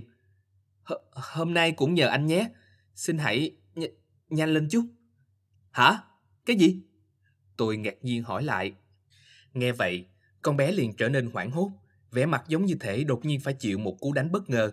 L làm sao mà nói thẳng ra được chứ? Việc hôm qua ấy, chuẩn bị nhanh lên đi mà. Ờ, hôm qua? Tôi không biết ngày hôm qua đã xảy ra chuyện gì, là lỗi của đồ ngốc đó, chẳng ghi lại đầy đủ gì cả. Ch ch chính là giống như hôm qua ấy. Ờ, um, tôi bắt đầu có cảm giác đầu quay quay, như thể bị đấm liên hoàn vài cú, còn em gái tôi thì đỏ bừng mặt phẫn nộ. Ch chẳng sao cả, đồ nói dối. Em gái tôi liền rời khỏi phòng. Tên ngốc kia lại làm gì thế không biết. Vậy là tôi liệt viết vào trong cuốn sổ. Em gái tôi có vẻ kỳ quái. Cậu có biết chuyện gì đã xảy ra không? Hai ngày sau, tôi nhận được câu trả lời được viết bằng kiểu chữ vô cùng tròn trịa. Hê hê hê, có vẻ như em gái cậu bắt đầu hiểu được thú vui khi được làm phụ nữ rồi. Đẹp thật đấy nhỉ? Cái tên này! Và thế là lại thêm một quy tắc nữa. Quy tắc 2. Đừng có đùa giỡn với em gái của tôi. Mười năm nữa, hẳn nói tới niềm vui thú khi được làm phụ nữ. Cuộc sống của Yumesaki Hikari còn lộn xộn hơn cả những gì tôi tưởng tượng. Chính vì vậy, tôi quyết định sẽ liệt kê ra những tội lỗi của cậu ta. Đồng hồ báo thức chỉ đặt chuông vừa kịp giờ. Bài tập về nhà không làm. Quần áo thay ra quẳng lung tung. Chăn gối không phơi. Điện thoại không sạc. Cứ mở tivi rồi ngủ. Tùy tiện chơi tiếp trò game của tôi mà không cần biết tôi có đồng ý hay không. Thức khuya tới nửa đêm để xem anime khiến cho tôi buồn ngủ gần chết. Màn hình di động cũng bị cậu ta đổi thành hình Hello Kitty. Cậu ta còn ra vào nhà vệ sinh nữ thường xuyên, khiến cho tôi vừa mới tới trường liền bị giáo viên gọi ra nói chuyện. Này, cậu cũng nên quen dần với cuộc sống này đi rồi chứ. Còn nữa, hãy dừng việc mặc áo ngực và quần lót lại. Cậu không thấy mỗi lần thay đồ trong giờ thể dục, mọi người xung quanh đều rất gượng gạo khó xử à? Tôi đem sự phẫn nộ của mình về tất cả những điều đó, thẳng tay viết vào trong cuốn sổ. Rồi ngày kia, cậu ta trả lời. Không mặc đồ lót thì tớ không thể an tâm được. Cậu nói cái gì thế hả? Hơn nữa, bên dưới còn có. Sakamoto rõ ràng là lưu manh, thế mà cứ như mẹ chồng ấy nhỉ, suốt ngày lẩm nhẩm. Hikari, vẫn còn rất nhiều bụi bặm, hãy quét dọn lại lần nữa thật cẩn thận, phải không? Đọc thấy dòng này, tôi tức giận tới mức dùng mấy đĩa phim truyền hình đã ghi lại cho cậu ta để ghi đè chương trình đấu vật sumo lên. Hai ngày sau, tôi thức dậy trong tiếng thét của em gái mình. Tôi nhìn quanh, phát hiện ra mình đang ở phòng của con bé. Chỗ tôi nằm ngủ cũng là giường của nó. Bên cạnh tôi, em gái chỉ vừa mới tỉnh dậy, sợ hãi tới mức mặt mũi đều cứng đờ. Còn tôi chỉ mặc độc một chiếc quần lót. Tôi vội vàng tìm một lý do mà đến chính mình cũng thấy quá ngớ ngẩn, hét lên. Nhầm rồi, đây là hiện tượng sinh lý. Mẹ tôi tái xanh mặt giận dữ nói. Cái thằng này! Và cảnh tượng ấy trở thành ác mộng cả đời của tôi. Quy tắc 3. Hãy chỉnh đốn lại tác phong sinh hoạt. Kiềm chế chuyện thức đêm để ghi anime. Dù có chuyện gì xảy ra, cũng không bao giờ được nhảy múa trước tivi trong phòng tối theo điệu nhảy cuối phim nữa. Cậu sẽ thu hút sự chú ý của em gái tôi đấy. Thật là... Mà nhắc mới nhớ, tại sao cậu lại ở ruộng dưa hấu nhỉ? Một ngày, tôi chợt hỏi cậu ta vấn đề đã khiến mình thắc mắc từ lâu. Làm sao mà chuyện ly kỳ như thức dậy ở ruộng dưa hấu lại có thể xảy ra liên tiếp tới hai lần được chứ? Và cậu ta giải thích về ý định thực sự của mình bằng câu trả lời như sau. Khi thức dậy, tớ không biết tại sao lại ở trong thân thể của một nam sinh. Chẳng hiểu gì cả. Vậy nên tớ lang thang vô định. Rồi nhìn thấy một khoảnh ruộng dưa hấu. Tớ mới nghĩ rằng, ô, dưa hấu nhìn giống ngực khủng nhỉ? Nghĩ mãi, nghĩ mãi rồi ngủ thiếp đi mất. Nếu cậu muốn hỏi tớ có muốn nói gì không, thì thư một video bí mật của cậu hơi nghiêng quá mức về hướng dưa hấu nhỉ? Nếu cậu đãi tớ Kuala Max trong một tuần, thì tớ sẽ cân nhắc trả lại cho cậu. Xong rồi. Tôi vội vàng khởi động máy tính, mở thư một video ra, nhưng chỉ nhận được thông báo lỗi, mật khẩu không chính xác. Chết tiệt, bị cậu ta động vào rồi. Không còn cách nào khác, tôi đành đi mua một núi Kuala Max ở siêu thị để ở trên bàn. Hai ngày sau, trong cuốn sổ có ghi. Trong thùng rác không ngờ lại giấu mấy thứ như vậy. Khăn giấy. Cậu đã tiến hành quấy rối các thiếu nữ xinh đẹp trong phòng thay đồ rồi. Cho nên chỉ mức này thôi thì đâu có nhầm nhò gì cơ chứ. Nhớ đừng dùng nhiều khăn giấy nhé. Đại loại như vậy. Chết tiệt. Sao tôi cứ cảm thấy cậu ta đang đùa giỡn với mình nhỉ? Rốt cuộc thì tại sao cậu lại ở ruộng dưa hấu hả? Quy tắc 4. Xin hãy xử lý nhu cầu của bản thân một cách cẩn thận. Nhiều nhất mỗi ngày một lần thôi. Có vẻ hơi mệt nhỉ, Akitsuki. Ôi, em sắp chết rồi. Hôm qua quá kích thích chứ gì? Hôm qua đã xảy ra chuyện gì? Sau màn náo loạn ấy, ngày nghỉ đã trôi qua vùn vùn và tới khi tôi chú ý thì đã là thứ tư rồi. Số lượng ngày nghỉ chỉ còn có một nửa. Tôi cảm thấy mình đã mất mát quá nhiều.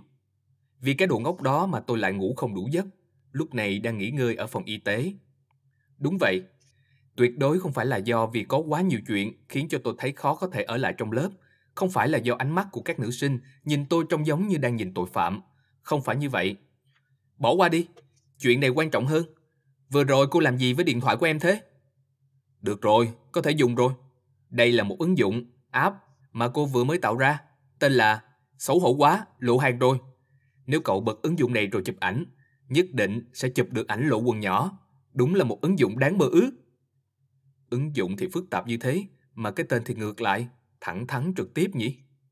Hơn nữa, Ứng dụng này còn cực kỳ thông minh, có thể dựa vào khuôn mặt và trang phục để đưa ra kiểu quần nhỏ phù hợp nhất với đối tượng được chụp. Nào, cười lên! Điện thoại phát ra âm thanh lạnh lẽo đặc trưng của máy móc, rồi bức ảnh một thiếu niên mặc quần chữ T. T-Bag, mặt mũi đáng sợ liền hiện ra. Xóa đi, xóa đi, xóa đi! Cái gì? Không thể xóa được. Chết tiệt, chắc là phần cài đặt bị chỉnh loạn lên rồi. Thế từ bấy đến giờ, nhân cách kia của cậu không xuất hiện nữa à?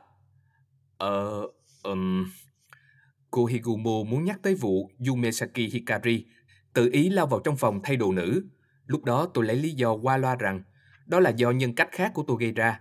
Đấy cũng không hoàn toàn là nói dối, bởi vì đó đúng không phải là tôi.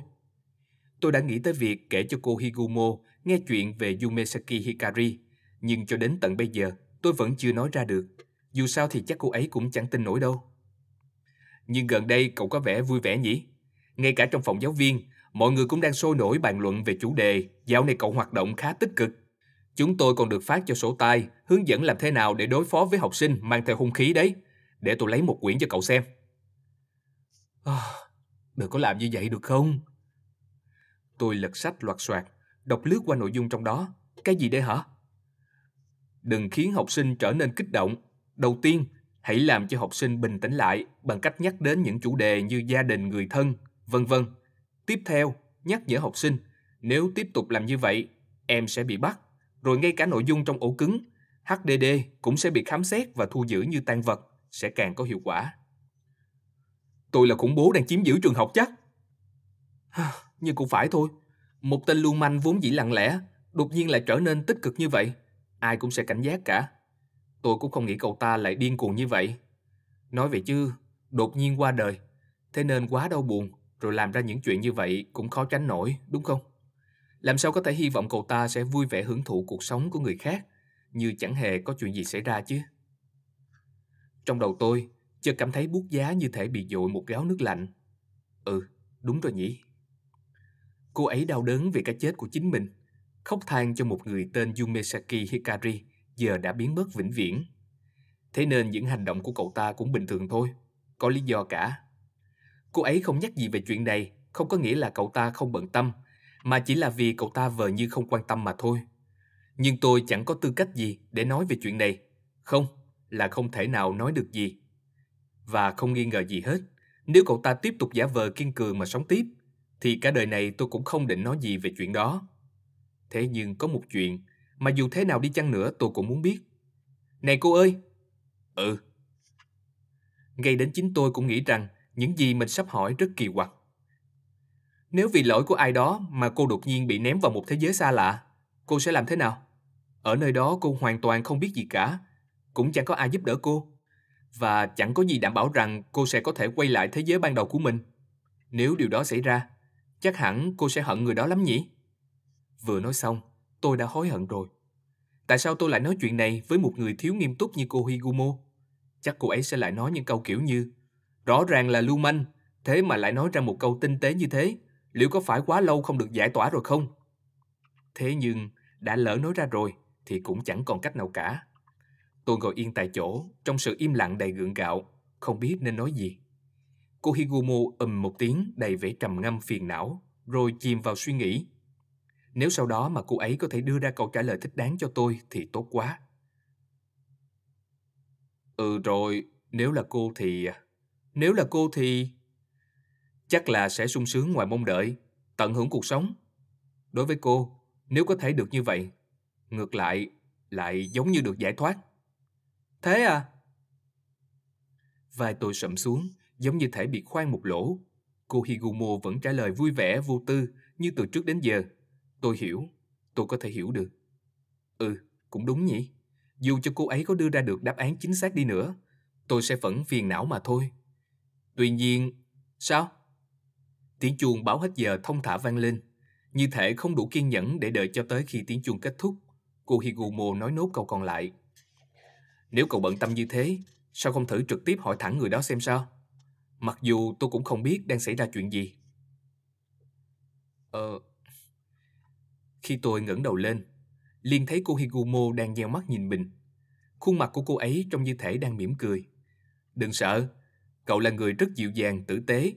Một cậu bé dịu dàng tử tế thì dù làm gì cũng sẽ được tha thứ hết. Em dịu dàng tử tế á? Ừ. Tại sao chứ? Tại vì cậu quan tâm chú ý tới cả những điều khó nhận ra như vậy. Tôi loại bỏ những từ khiến mình hoàn toàn không thể hiểu được ấy ra khỏi đầu. Thế nhưng câu nói ấy cứ không ngừng quay lại, bám riết lấy tâm trí tôi. Ôi đủ rồi, thật bực bội. Chào cô, em về đây. Tôi đứng dậy khỏi ghế, rời phòng, như để chạy trốn khỏi những lời của cô Higumo. Thế nhưng đằng sau lưng tôi, giọng nói ấy vẫn tiếp tục bám đuổi. Akitsuki, hả? Vẫn không định cắt tóc à? Đừng quan tâm đến mấy chuyện thừa thải ấy. Hôm nay đầu tóc gọn gàng quá nhỉ? Bắt đầu chú ý rồi à? Đừng quan tâm đến mấy chuyện thừa thải.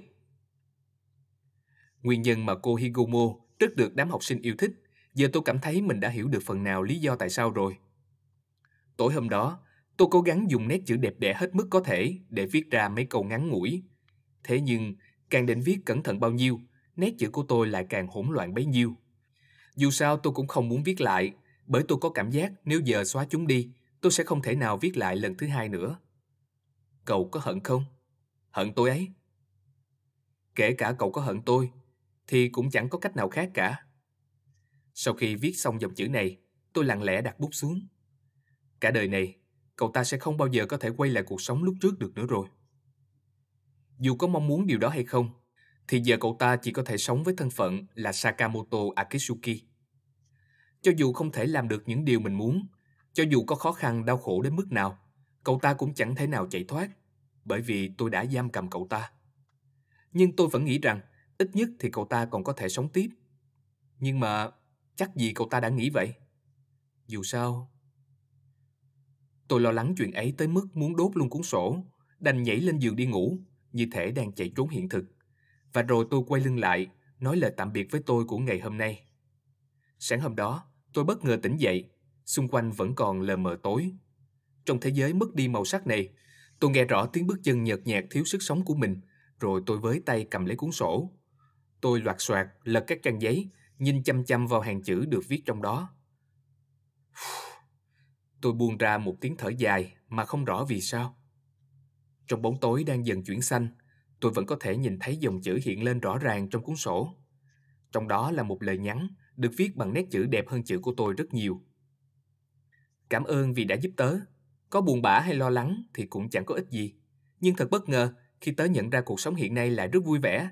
Làm con trai cũng không tệ. Từ giờ rất mong được cậu giúp đỡ, bạn đồng hành. Cậu ta kết thúc bằng câu nói.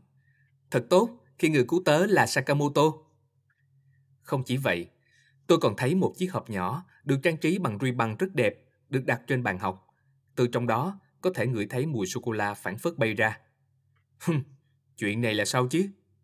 Không rõ nó có liên quan gì đến việc ngón trỏ tay trái của tôi quấn bằng cá nhân bèn ẹt hay không. Sau khi đọc lại những gì cậu ta viết, tôi dụi dụi đôi mắt hơi sưng của mình, một lần nữa kéo chăn trùm lên người. Sau này rất mong được cậu giúp đỡ, Yumesaki Hikari. Tôi thì thầm với người bạn đồng hành mà cả đời này tôi sẽ không bao giờ có thể gặp mặt. Tôi đặt lại đồng hồ báo thức như thường ngày, rồi chìm vào giấc ngủ. Mời các bạn lướt sang trái để xem hình. Tôi đã nằm mơ. Giấc mơ về hồi còn nhỏ, khi tôi vẫn còn là học sinh tiểu học. Tôi nghĩ chắc lúc đó là mùa hè. Đúng, là mùa hè. Ấy là địa điểm cắm trại dành cho gia đình. Mọi người đều đang nướng thịt ở bờ sông.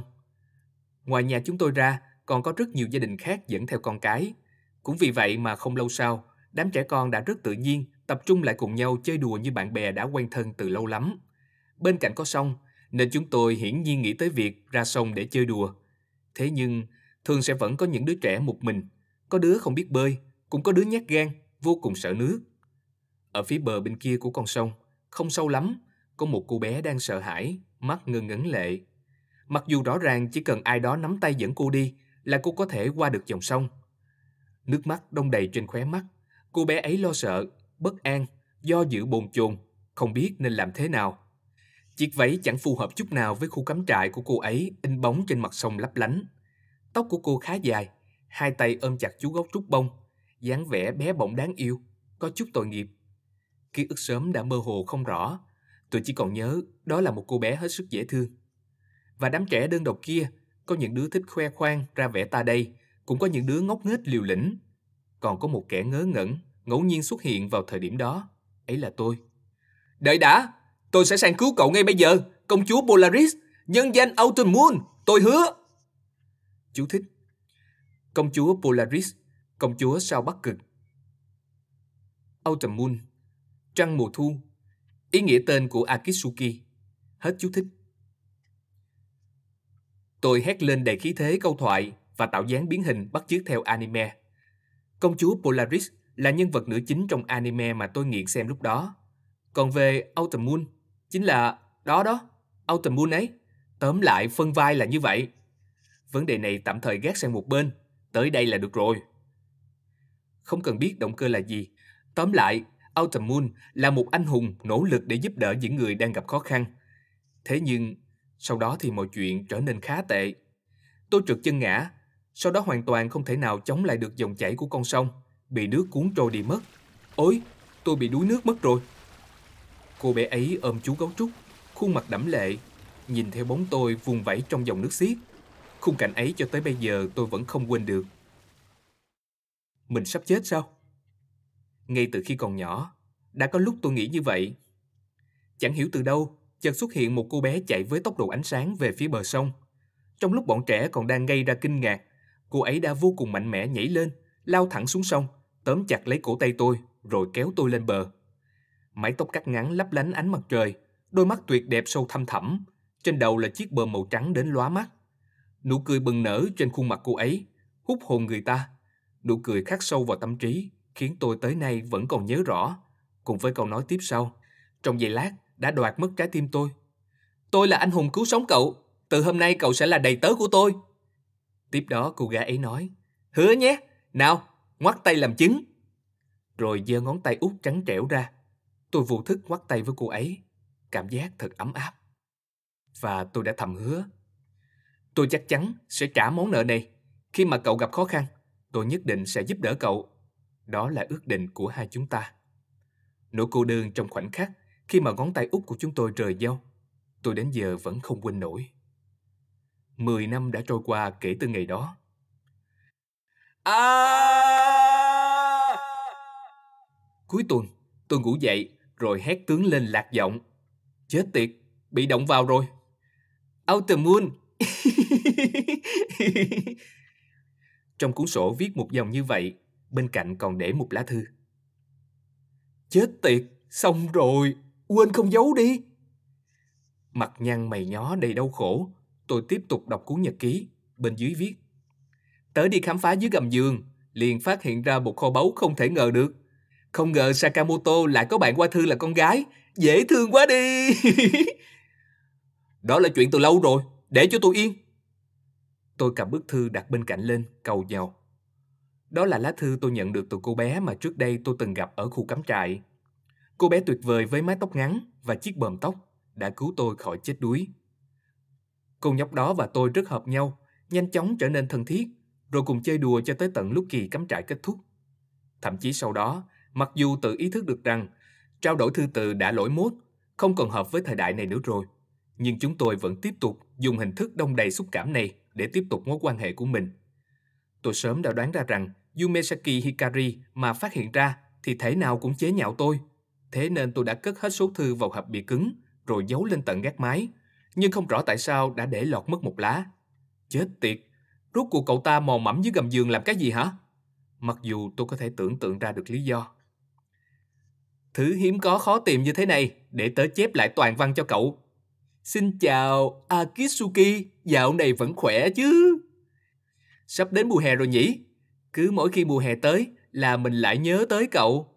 Tới tận bây giờ, mình vẫn còn nhớ rõ, mặc dù không thành công, nhưng cậu luôn muốn trở thành anh hùng nhỉ?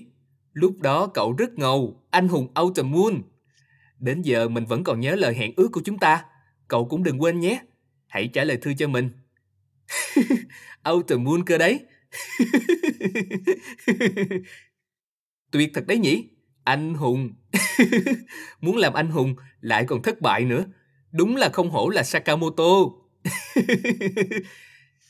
Vậy thế nhé, hãy hội âm cho tớ. Cậu ta lằng dằn thật đấy. Đừng cười nhạo quá khứ của người khác chứ. Ai mà chẳng từng có một thời như thế. Ôi chết tiệt, cậu ta lại phát hiện ra mấy thứ thừa thải rồi.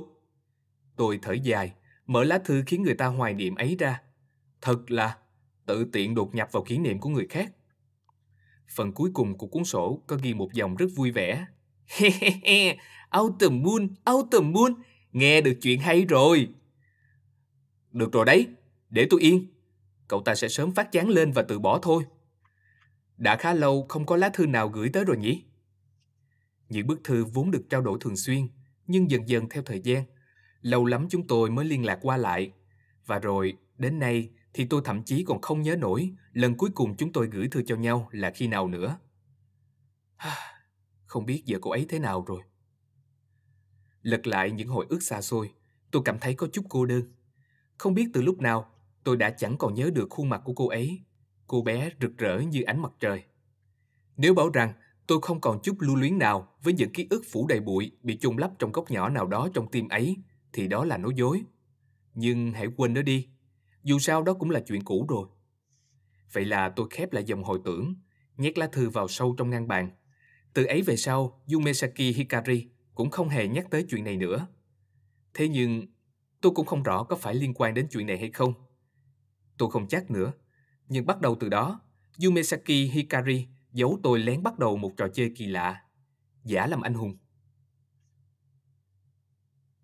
Làm sao mà mới cách một ngày, cơ bắp lại đau ê ẩm được nhỉ? Chỉ có thể trách cậu của ngày hôm qua thôi. Nhưng em của ngày hôm qua hoàn toàn không chịu nghe lời em gì cả. Hả? Không có gì cả, đưa cho em cao dán. Để tôi dán cho cậu, cởi áo ra đi. Tại sao cô nói vậy mà lại đặt tay lên thắt lưng của em?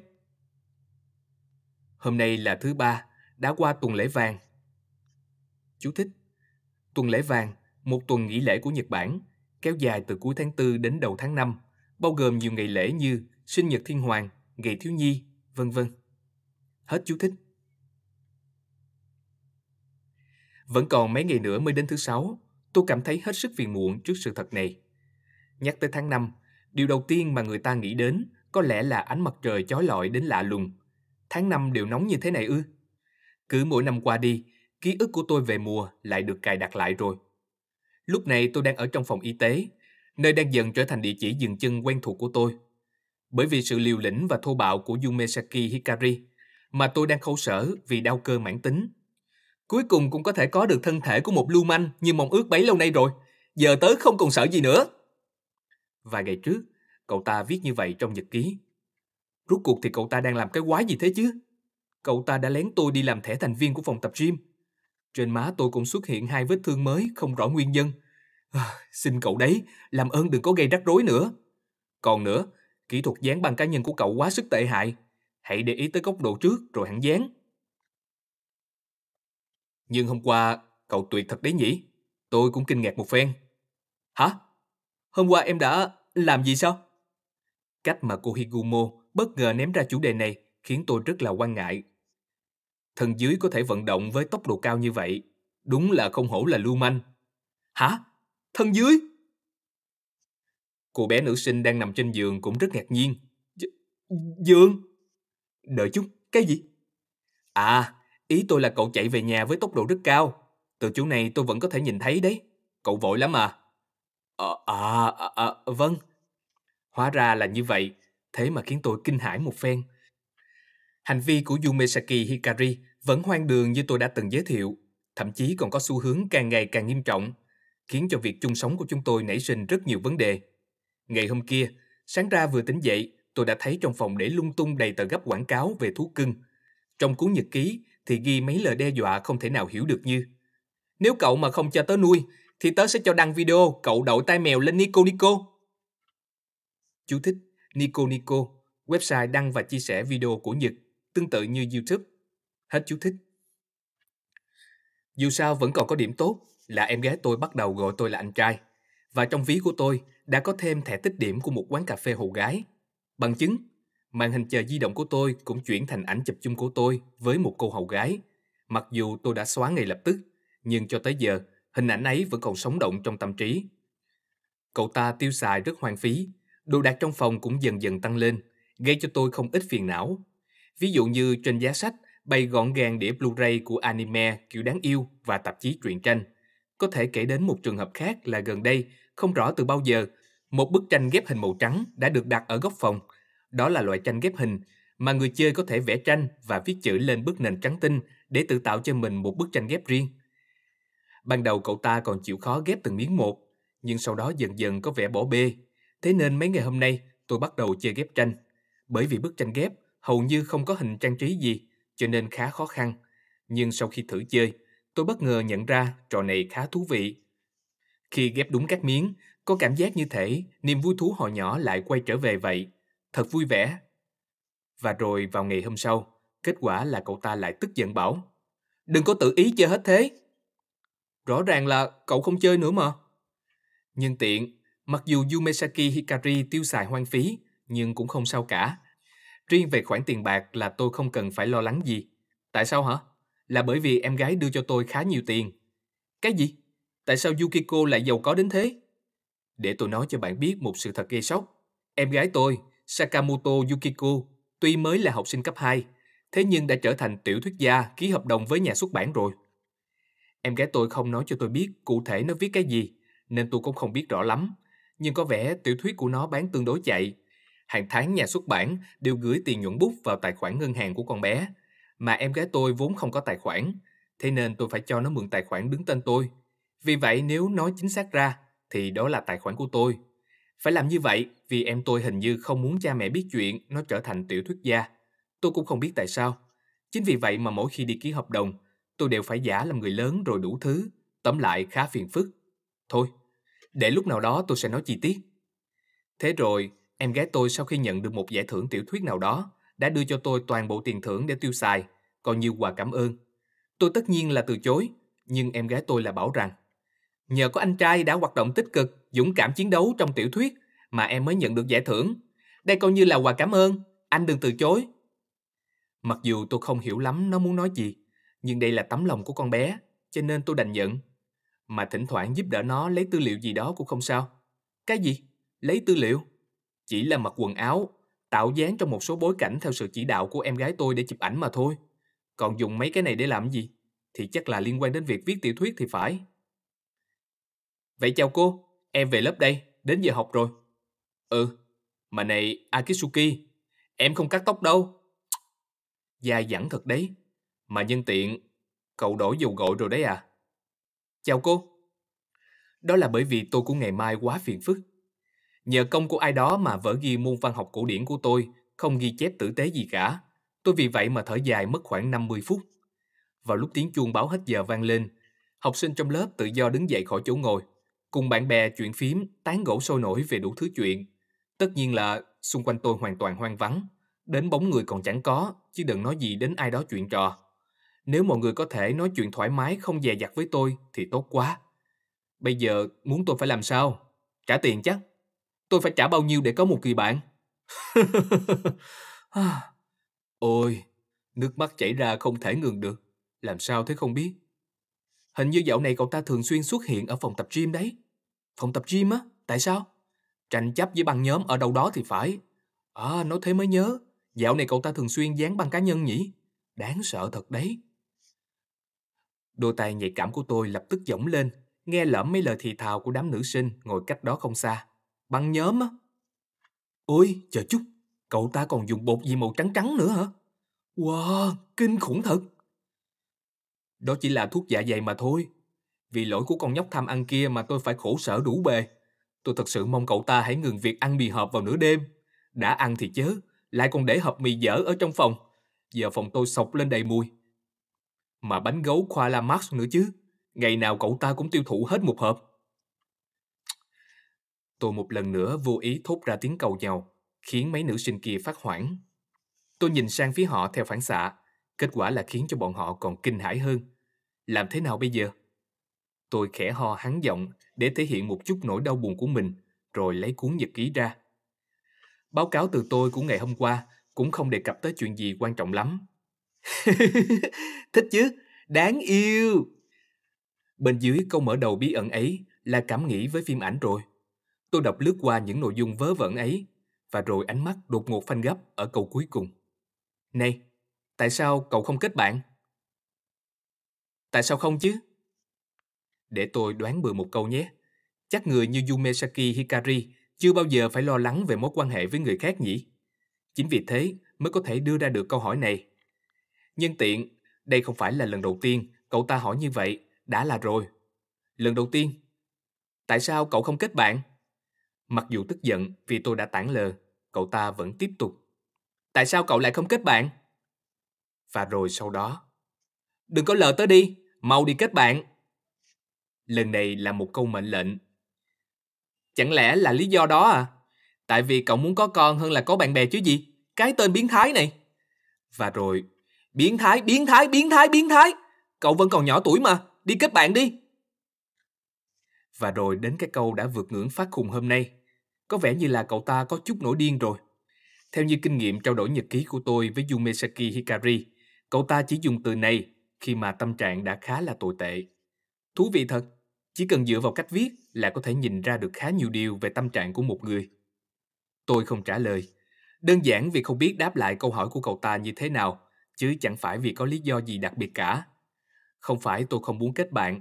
Thành thật mà nói, đến cả tôi đi nữa, mỗi ngày đều hít thở trong bầu không khí ngần ngại khó xử, cũng sẽ vô cùng khó chịu. Tôi chẳng có yêu cầu cao xa gì cả, không cần tới bạn bè thân thiết, nhưng ít nhất tôi cũng mong có được một người có thể trò chuyện thoải mái với mình.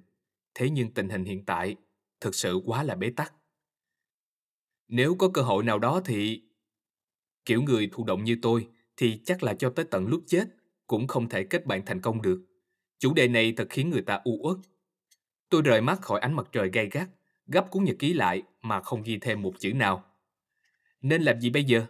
Cậu ta thể nào cũng sẽ gây chuyện gì đó cho xem. Hết giờ học, sau khi được thả ra khỏi trường, tôi liền lê bước đi bộ về nhà. Tuy nhiên, có chuyện gì đó không giống với bình thường. Rõ ràng, có ai đó đang đi theo tôi. Này, đợi đã, đợi đã. Chuyện gì thế? Chẳng lẽ... Nếu muốn gây sự thì tha cho tôi đi. Mặc dù mặt mũi tôi nhìn đáng sợ như vậy, nhưng khả năng đánh đấm của tôi chẳng ra sao cả đâu. Ngay ngày hôm trước thôi, lúc vừa tắm xong, tôi đột nhiên hứng chịu một cú đấm đầy sức công phá dữ dội từ em gái mình. Suýt nữa thì ngất xỉu vì đau đớn. Lúc đi tắm thì nhớ nói một câu chứ. Em gái tôi để lại một câu như vậy rồi bỏ đi. Còn tôi hoàn toàn chẳng hiểu gì cả. Chắc hẳn lại là cậu ta đã nói điều kỳ quặc gì rồi. Dù sao thì từ lúc tôi ra khỏi trường, đã có ai đó lén lút bám theo sau. Tôi dừng lại, liền nghe thấy âm thanh lạch bạch rõ ràng. Mỗi khi rẽ vào ngã tư, tiếng bước chân vội vã lại hoảng hốt đuổi theo. Đúng là một kẻ bám đuôi chẳng có mấy kinh nghiệm. Tuy rằng có thể chạy nhanh lên là thoát được, nhưng nếu làm vậy, lòng tự trọng của tôi sẽ bị tổn thương ghê gớm. Giờ đã đến lúc quay đầu lại rồi nhỉ? Chắc là không sao đâu. Nếu thực sự cần thiết, chắc là tôi có thể dùng khuôn mặt đáng sợ này để đe dọa đối phương. Bởi khuôn mặt của tôi vô cùng đáng sợ mà. Dù sao, cũng chẳng còn cách nào khác nữa rồi. Sau khi trải qua quá trình tự an ủi đầy bi thương này, tôi vượt qua khúc nhanh và dừng lại, bước vào tư thế chuẩn bị sẵn sàng. Đúng như dự liệu, kẻ theo dõi mới ở trình độ sơ cấp kia liền tăng tốc chạy đuổi theo. Nào, hít thở sâu. Đợi đúng thời cơ. Ê, ai đấy? Muốn bị đập bầm dập à? Ôi! À... Tôi để lộ khuôn mặt đáng sợ như thường của mình, dùng giọng dữ tợn hết sức để gầm lên hăm dọa.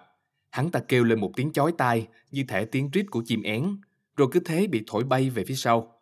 Chiếc cặp trên tay hắn ta rơi xuống đất. Từ bên trong lăn ra mấy viên kẹo màu da cam. Và rồi, điều quan trọng nhất về thân phận thực sự của hắn ta là con gái.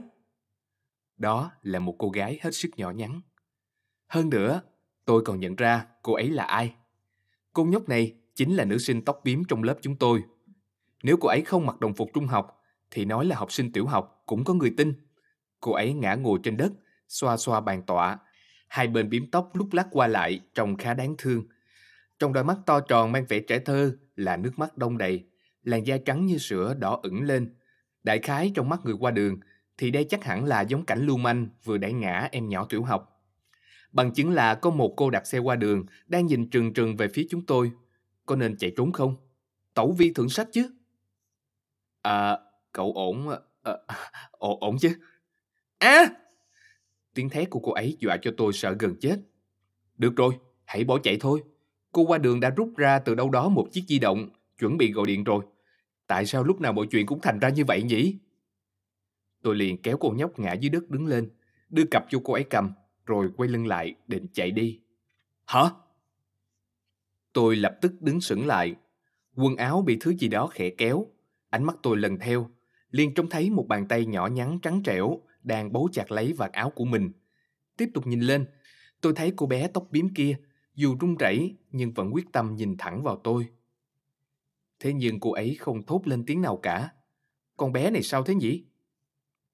Cho dù tôi có định bỏ chạy đi chăng nữa, vạt áo của tôi cũng bị đối phương nắm chặt lấy rồi. Vậy là tôi chỉ có thể miễn cưỡng lấy khăn tay ra, thử lau qua loa nước mắt trên khuôn mặt của cô bé tóc bím.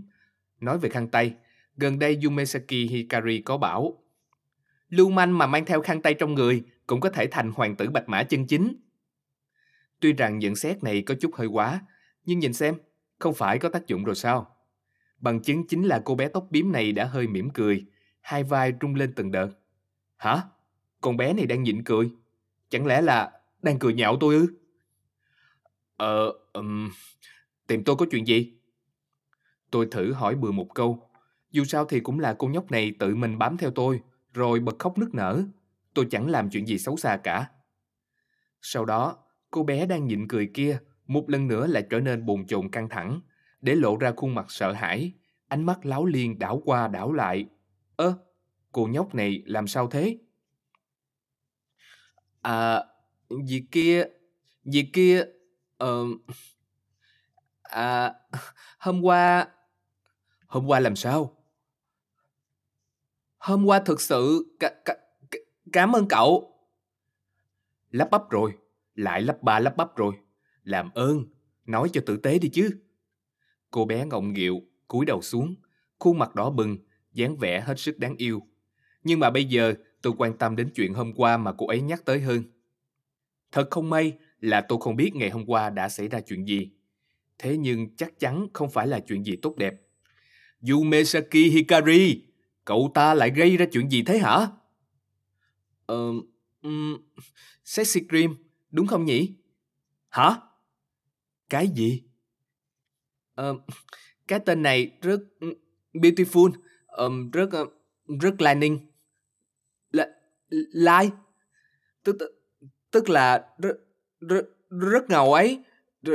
Dream. Hả? Tôi hoàn toàn không hiểu cậu ta đang nói cái gì cả. Ai đó làm ơn dịch hộ cái. E, em là cái gì? Cái, cái, cái, cảm ơn. Để, để cảm ơn. Số 1 có được không? Số 1? Số 2 và số 3. Giờ mình vẫn còn là học sinh trung học. Ờ, um, chuyện đó... Mình... Mình... Ừ, ừ, cần chuẩn bị về tâm lý và thể chất. Ờ, mấy chuyện ấy... Um... Dường như là cái gì đó liên quan tới quà cảm ơn. Tôi nghe không hiểu lắm ý nghĩa của số 1 hay số 2 gì đó. Vậy ờ, số 1? Hả? Ờ, um, thế cũng được à? Không thực sự hiểu lắm. Chính vào lúc tôi đang nghĩ như vậy. Ờ, bye. Ờ, bye bye. Cô bé gắn hết sức, kiển chân lên thật cao, thơm lên môi tôi, rồi chạy biến đi mất. Chạy đi mất. Chạy đi. À! Tôi lập tức hét tướng lên. Tôi tiếp tục hét tướng lên. Rồi toàn thân run rẩy. Tôi vừa reo rác hỗn loạn bằng cách tiếp tục la hét, vừa tăng tốc chạy như bay về nhà. T tại thật. Từ từ, đợi chút. Không không. À à, vừa xảy ra chuyện gì thế? Ch ch chuyện gì đã vừa xảy ra? À, hình như có một thứ gì đó ấm áp tiến gần tới mặt tôi. Hương thơm của con gái. Hơi thở khiến người ta choáng váng lướt qua mặt tôi. Cảm giác mềm mại chạm vào làn da. Phản phất hương vị ngọt ngào của cam. Chút ấm áp ấy khiến tôi... À! Nói chung là tôi đã vừa trống lên, vừa chạy qua phố, rồi lao thẳng vào trong nhà. Tiếp tục đà sức mạnh này, tôi vừa chống đẩy với tốc độ ánh sáng, vừa gào thét la hét, rồi thực hiện một cú vật kiểu đức với đối thủ là chiếc gối, đắm chìm vào một loạt những hành động phá hoại điên rồ như vậy trong mười mấy phút. Tôi vừa thở hổn hển, vừa mở tung cuốn sổ ra. Rốt cuộc tôi của ngày hôm qua đã làm cái gì? Thông thường thì tôi vẫn cẩn thận viết trong sổ theo dòng, nhưng tới hôm nay thì tôi không quan tâm nhiều đến thế. Cầm vội chiếc bút màu lên, mạnh tay ấn thẳng xuống mặt giấy, ngoạch ngoạc mấy chữ nhảy lên nhảy xuống. Đừng có đùa, cái đồ ngu ngốc này, thật vớ vẩn ngớ ngẩn.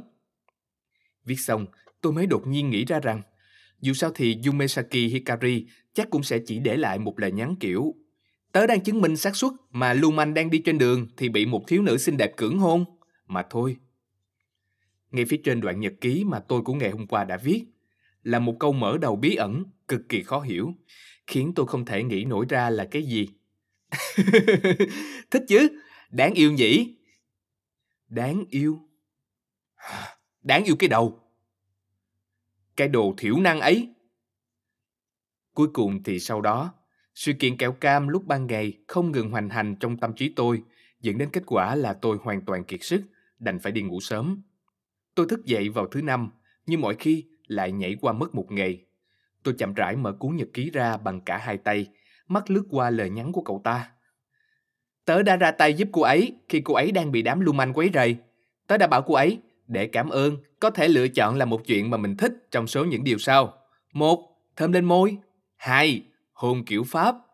Ba, ê, chẳng lẽ cậu muốn làm chuyện đó? Xem ra như vậy, có vẻ là số một rồi. Đáng yêu không? Cậu cũng thích rồi chứ gì?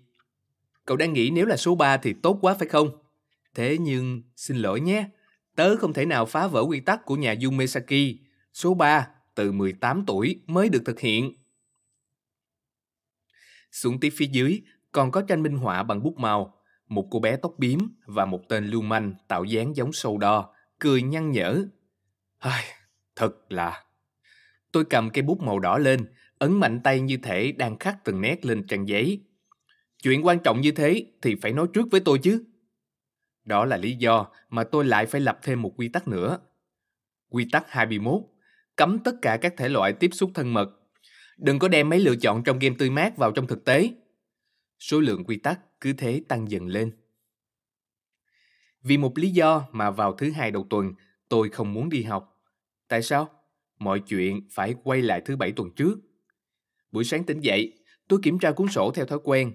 Ở đó có viết một đoạn ngốc nghếch hết thuốc chữa. Tớ nói sẵn với Kasumi rồi đấy. Tại sao không phải là số 2? Bình thường để cảm ơn, không phải người ta sẽ chọn số 2 à? Cậu có biết là tôi đã mong đợi tới mức nào không? Chẳng lẽ cậu không biết đấy là giấc mơ cháy bỏng của trai còn trong trắng à? Vậy buổi sáng đầu tuần sau nhé. Có lẽ chắc là thứ hai cậu ấy sẽ làm đấy nhỉ? Xin hãy viết lại một bài phát biểu cảm tưởng 80 đến 130 trang giấy kẻ ô vuông loại 42 chữ nhân 34 dòng. Định bảo tôi viết tiểu thuyết chắc.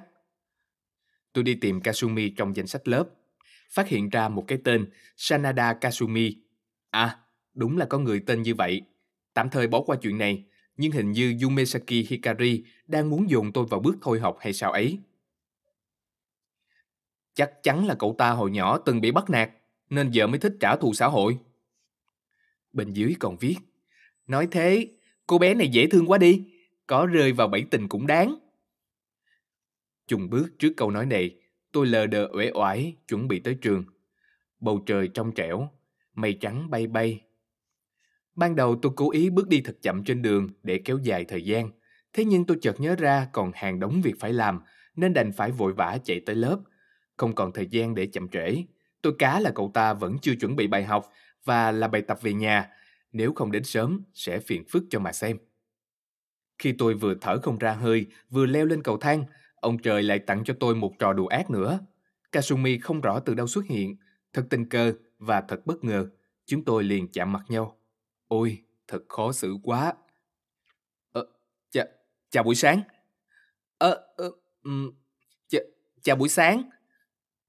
Lại lắp bắp nữa rồi. Có vẻ như cô bé này gặp khó khăn trong phát âm XS nhỉ?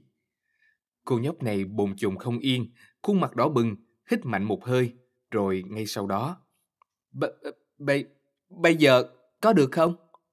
Hả? B, b, bây giờ? Ở đây á? Ờ, ờ, um, Số, số 2 à? Số 2 có phải không? Vừa mới sáng ra như vậy đã làm chuyện đó. Ờ, um, là chuyện ngày hôm trước ấy. Không, đấy chỉ là nói đùa thôi, đừng coi là thật. Chắc chắn là thế nào về sau cũng hối hận cho xem. Tôi vừa nghĩ vậy, vừa vội vàng từ chối. Tôi đúng là một kẻ nhát như thọ đế. Dù sao đây cũng là ở trường, không thể làm thế được. Ờ, nói đùa. Ờ... Không, nghe này, ở đây số 2 thì...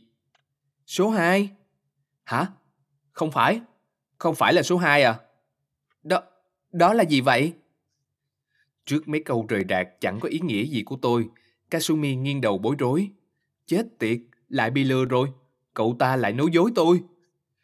Kasumi hình như tới tận lúc này mới nhớ ra ý nghĩa của số 2 là gì. Cô cúi đầu, khuôn mặt càng đỏ hơn. Cô ấy thì thầm cái gì đó như là háo sắc. Ôi, đáng yêu thật. Ờ, um, mặc dù mình đã cố gắng hết sức, nhưng đây đã là cực hạn rồi. Um, đây, gửi cậu. Cô ấy nói vậy, rồi đưa ra một tấm ảnh. Đó là một bức ảnh bình thường, cảm giác không được nét lắm, như thể được chụp bằng máy ảnh kỹ thuật số, rồi in ra bằng máy in gia đình. Đó là bức ảnh tự chụp của một cô bé. Trong hình, gần nửa khuôn mặt của cô ẩn sau bàn tay. Mái tóc đen dài ngang vai, vẫn còn hơi ẩm ướt, khiến người ta liên tưởng tới chuyện cô ấy chỉ vừa mới tắm xong. Bức ảnh được chụp chéo từ trên xuống, mắt phải của cô ấy ngước nhìn lên, nửa mặt ấy không bị bàn tay che mất, trông khá là cuốn hút. Tuy nhiên, có điểm khiến người ta không hiểu rõ lắm, đó là đồ ngủ. Đó là một cô gái thân mình nhỏ nhắn, mặc một bộ đồ ngủ màu cam nào đó. Đáng chú ý hơn chính là khuôn ngực đầy đặn thấp thoáng hiện ra dưới bộ đồ ngủ. Đừng, đừng nhìn chằm chằm như vậy, mình xấu hổ lắm. Hả? Đây là... cậu á? Vai tôi trở nên cứng ngắc, tôi hoảng hốt tới mức suýt nữa thì đánh rơi luôn bức ảnh trong tay. Kiểu tóc không giống, nửa khuôn mặt cũng bị che khuất, nên thoạt tiên rất khó nhận ra. Nhưng nếu xem lại cẩn thận thì đúng là cô bé này rồi. Đ- đó là bởi vì hôm trước cậu đã nói muốn xem bức ảnh chụp thử thách cực hạn của Kasumi, thế nên... À, ờ, ờ, việc đó... Cái đồ gốc đấy... M- m- mình phải nói trước, bình thường tuyệt đối mình sẽ không làm chuyện như vậy đâu đấy. V vì Sakamoto đã giúp đỡ mình, cho nên mình mới làm tới mức này. Tuyệt đối không được phép cho người khác nhìn thấy đâu, được không? Dù là tôi có giúp đỡ cô ấy đi chăng nữa, thì bình thường chẳng ai lại đưa cho người khác thứ như vậy cả, có được không? Nhưng mình đã nghĩ là chỉ đáp ứng một yêu cầu nữa thôi. Tất nhiên là làm như vậy, bị nhìn thấy như vậy. Giọng cô ấy nhỏ dần, lý nha lý nhí, khiến tôi không thể nghe thấy gì cả. Dù gì đi nữa, tôi cũng hiểu được một điều rằng cậu ta đã yêu cầu cô bé này làm mấy chuyện không thể chấp nhận được. Làm thế này không ổn lắm. Cho dù có giúp đỡ người ta bao nhiêu đi chăng nữa, cũng không thể yêu cầu người ta chụp loại ảnh quá đáng như vậy chứ. Hoàn toàn không thể chấp nhận được. Thực sự là một bức ảnh không thể chấp nhận được. Chắc chắn, không thể. Ừm, làm ơn, cậu mau mau cất đi có được không? Hả? Ờ, ờ, s xin lỗi. Tệ thật, không để ý cứ nhìn chằm chằm vào bức ảnh rồi. Tôi lúng ta lúng túng, nhét bức ảnh vào trong cặp. Để sau hãy nghĩ về bức ảnh hấp dẫn này. Tôi cần từ từ suy nghĩ, cẩn thận suy nghĩ trước đã. À, đúng rồi, bức ảnh sexy dream mà hôm trước Sakamoto đã đưa cho mình, mình định thử để làm màn hình chờ điện thoại. Cậu, cậu, cậu thấy có được không? Sexy dream?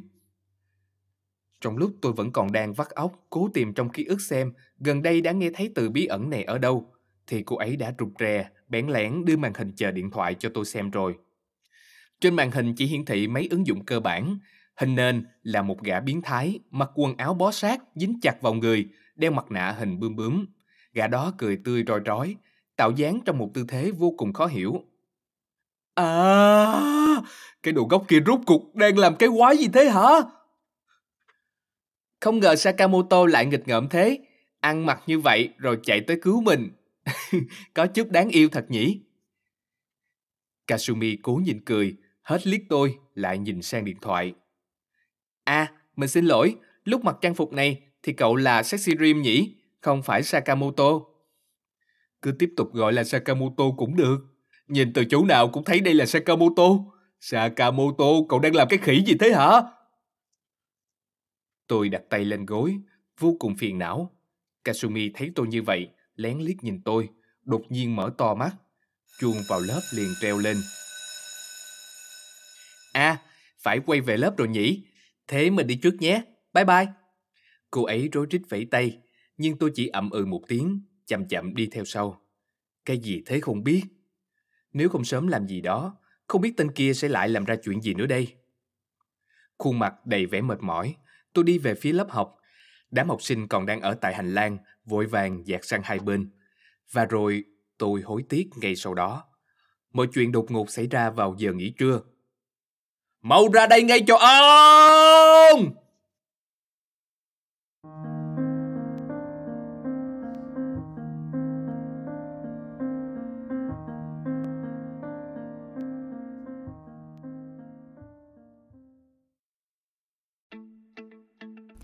Bạn đang nghe nội dung từ Voice FM. Hãy lên App Store, tìm V O I Z và cài đặt ngay để tận hưởng hơn 10.000 nội dung chất lượng cao có bản quyền nhé.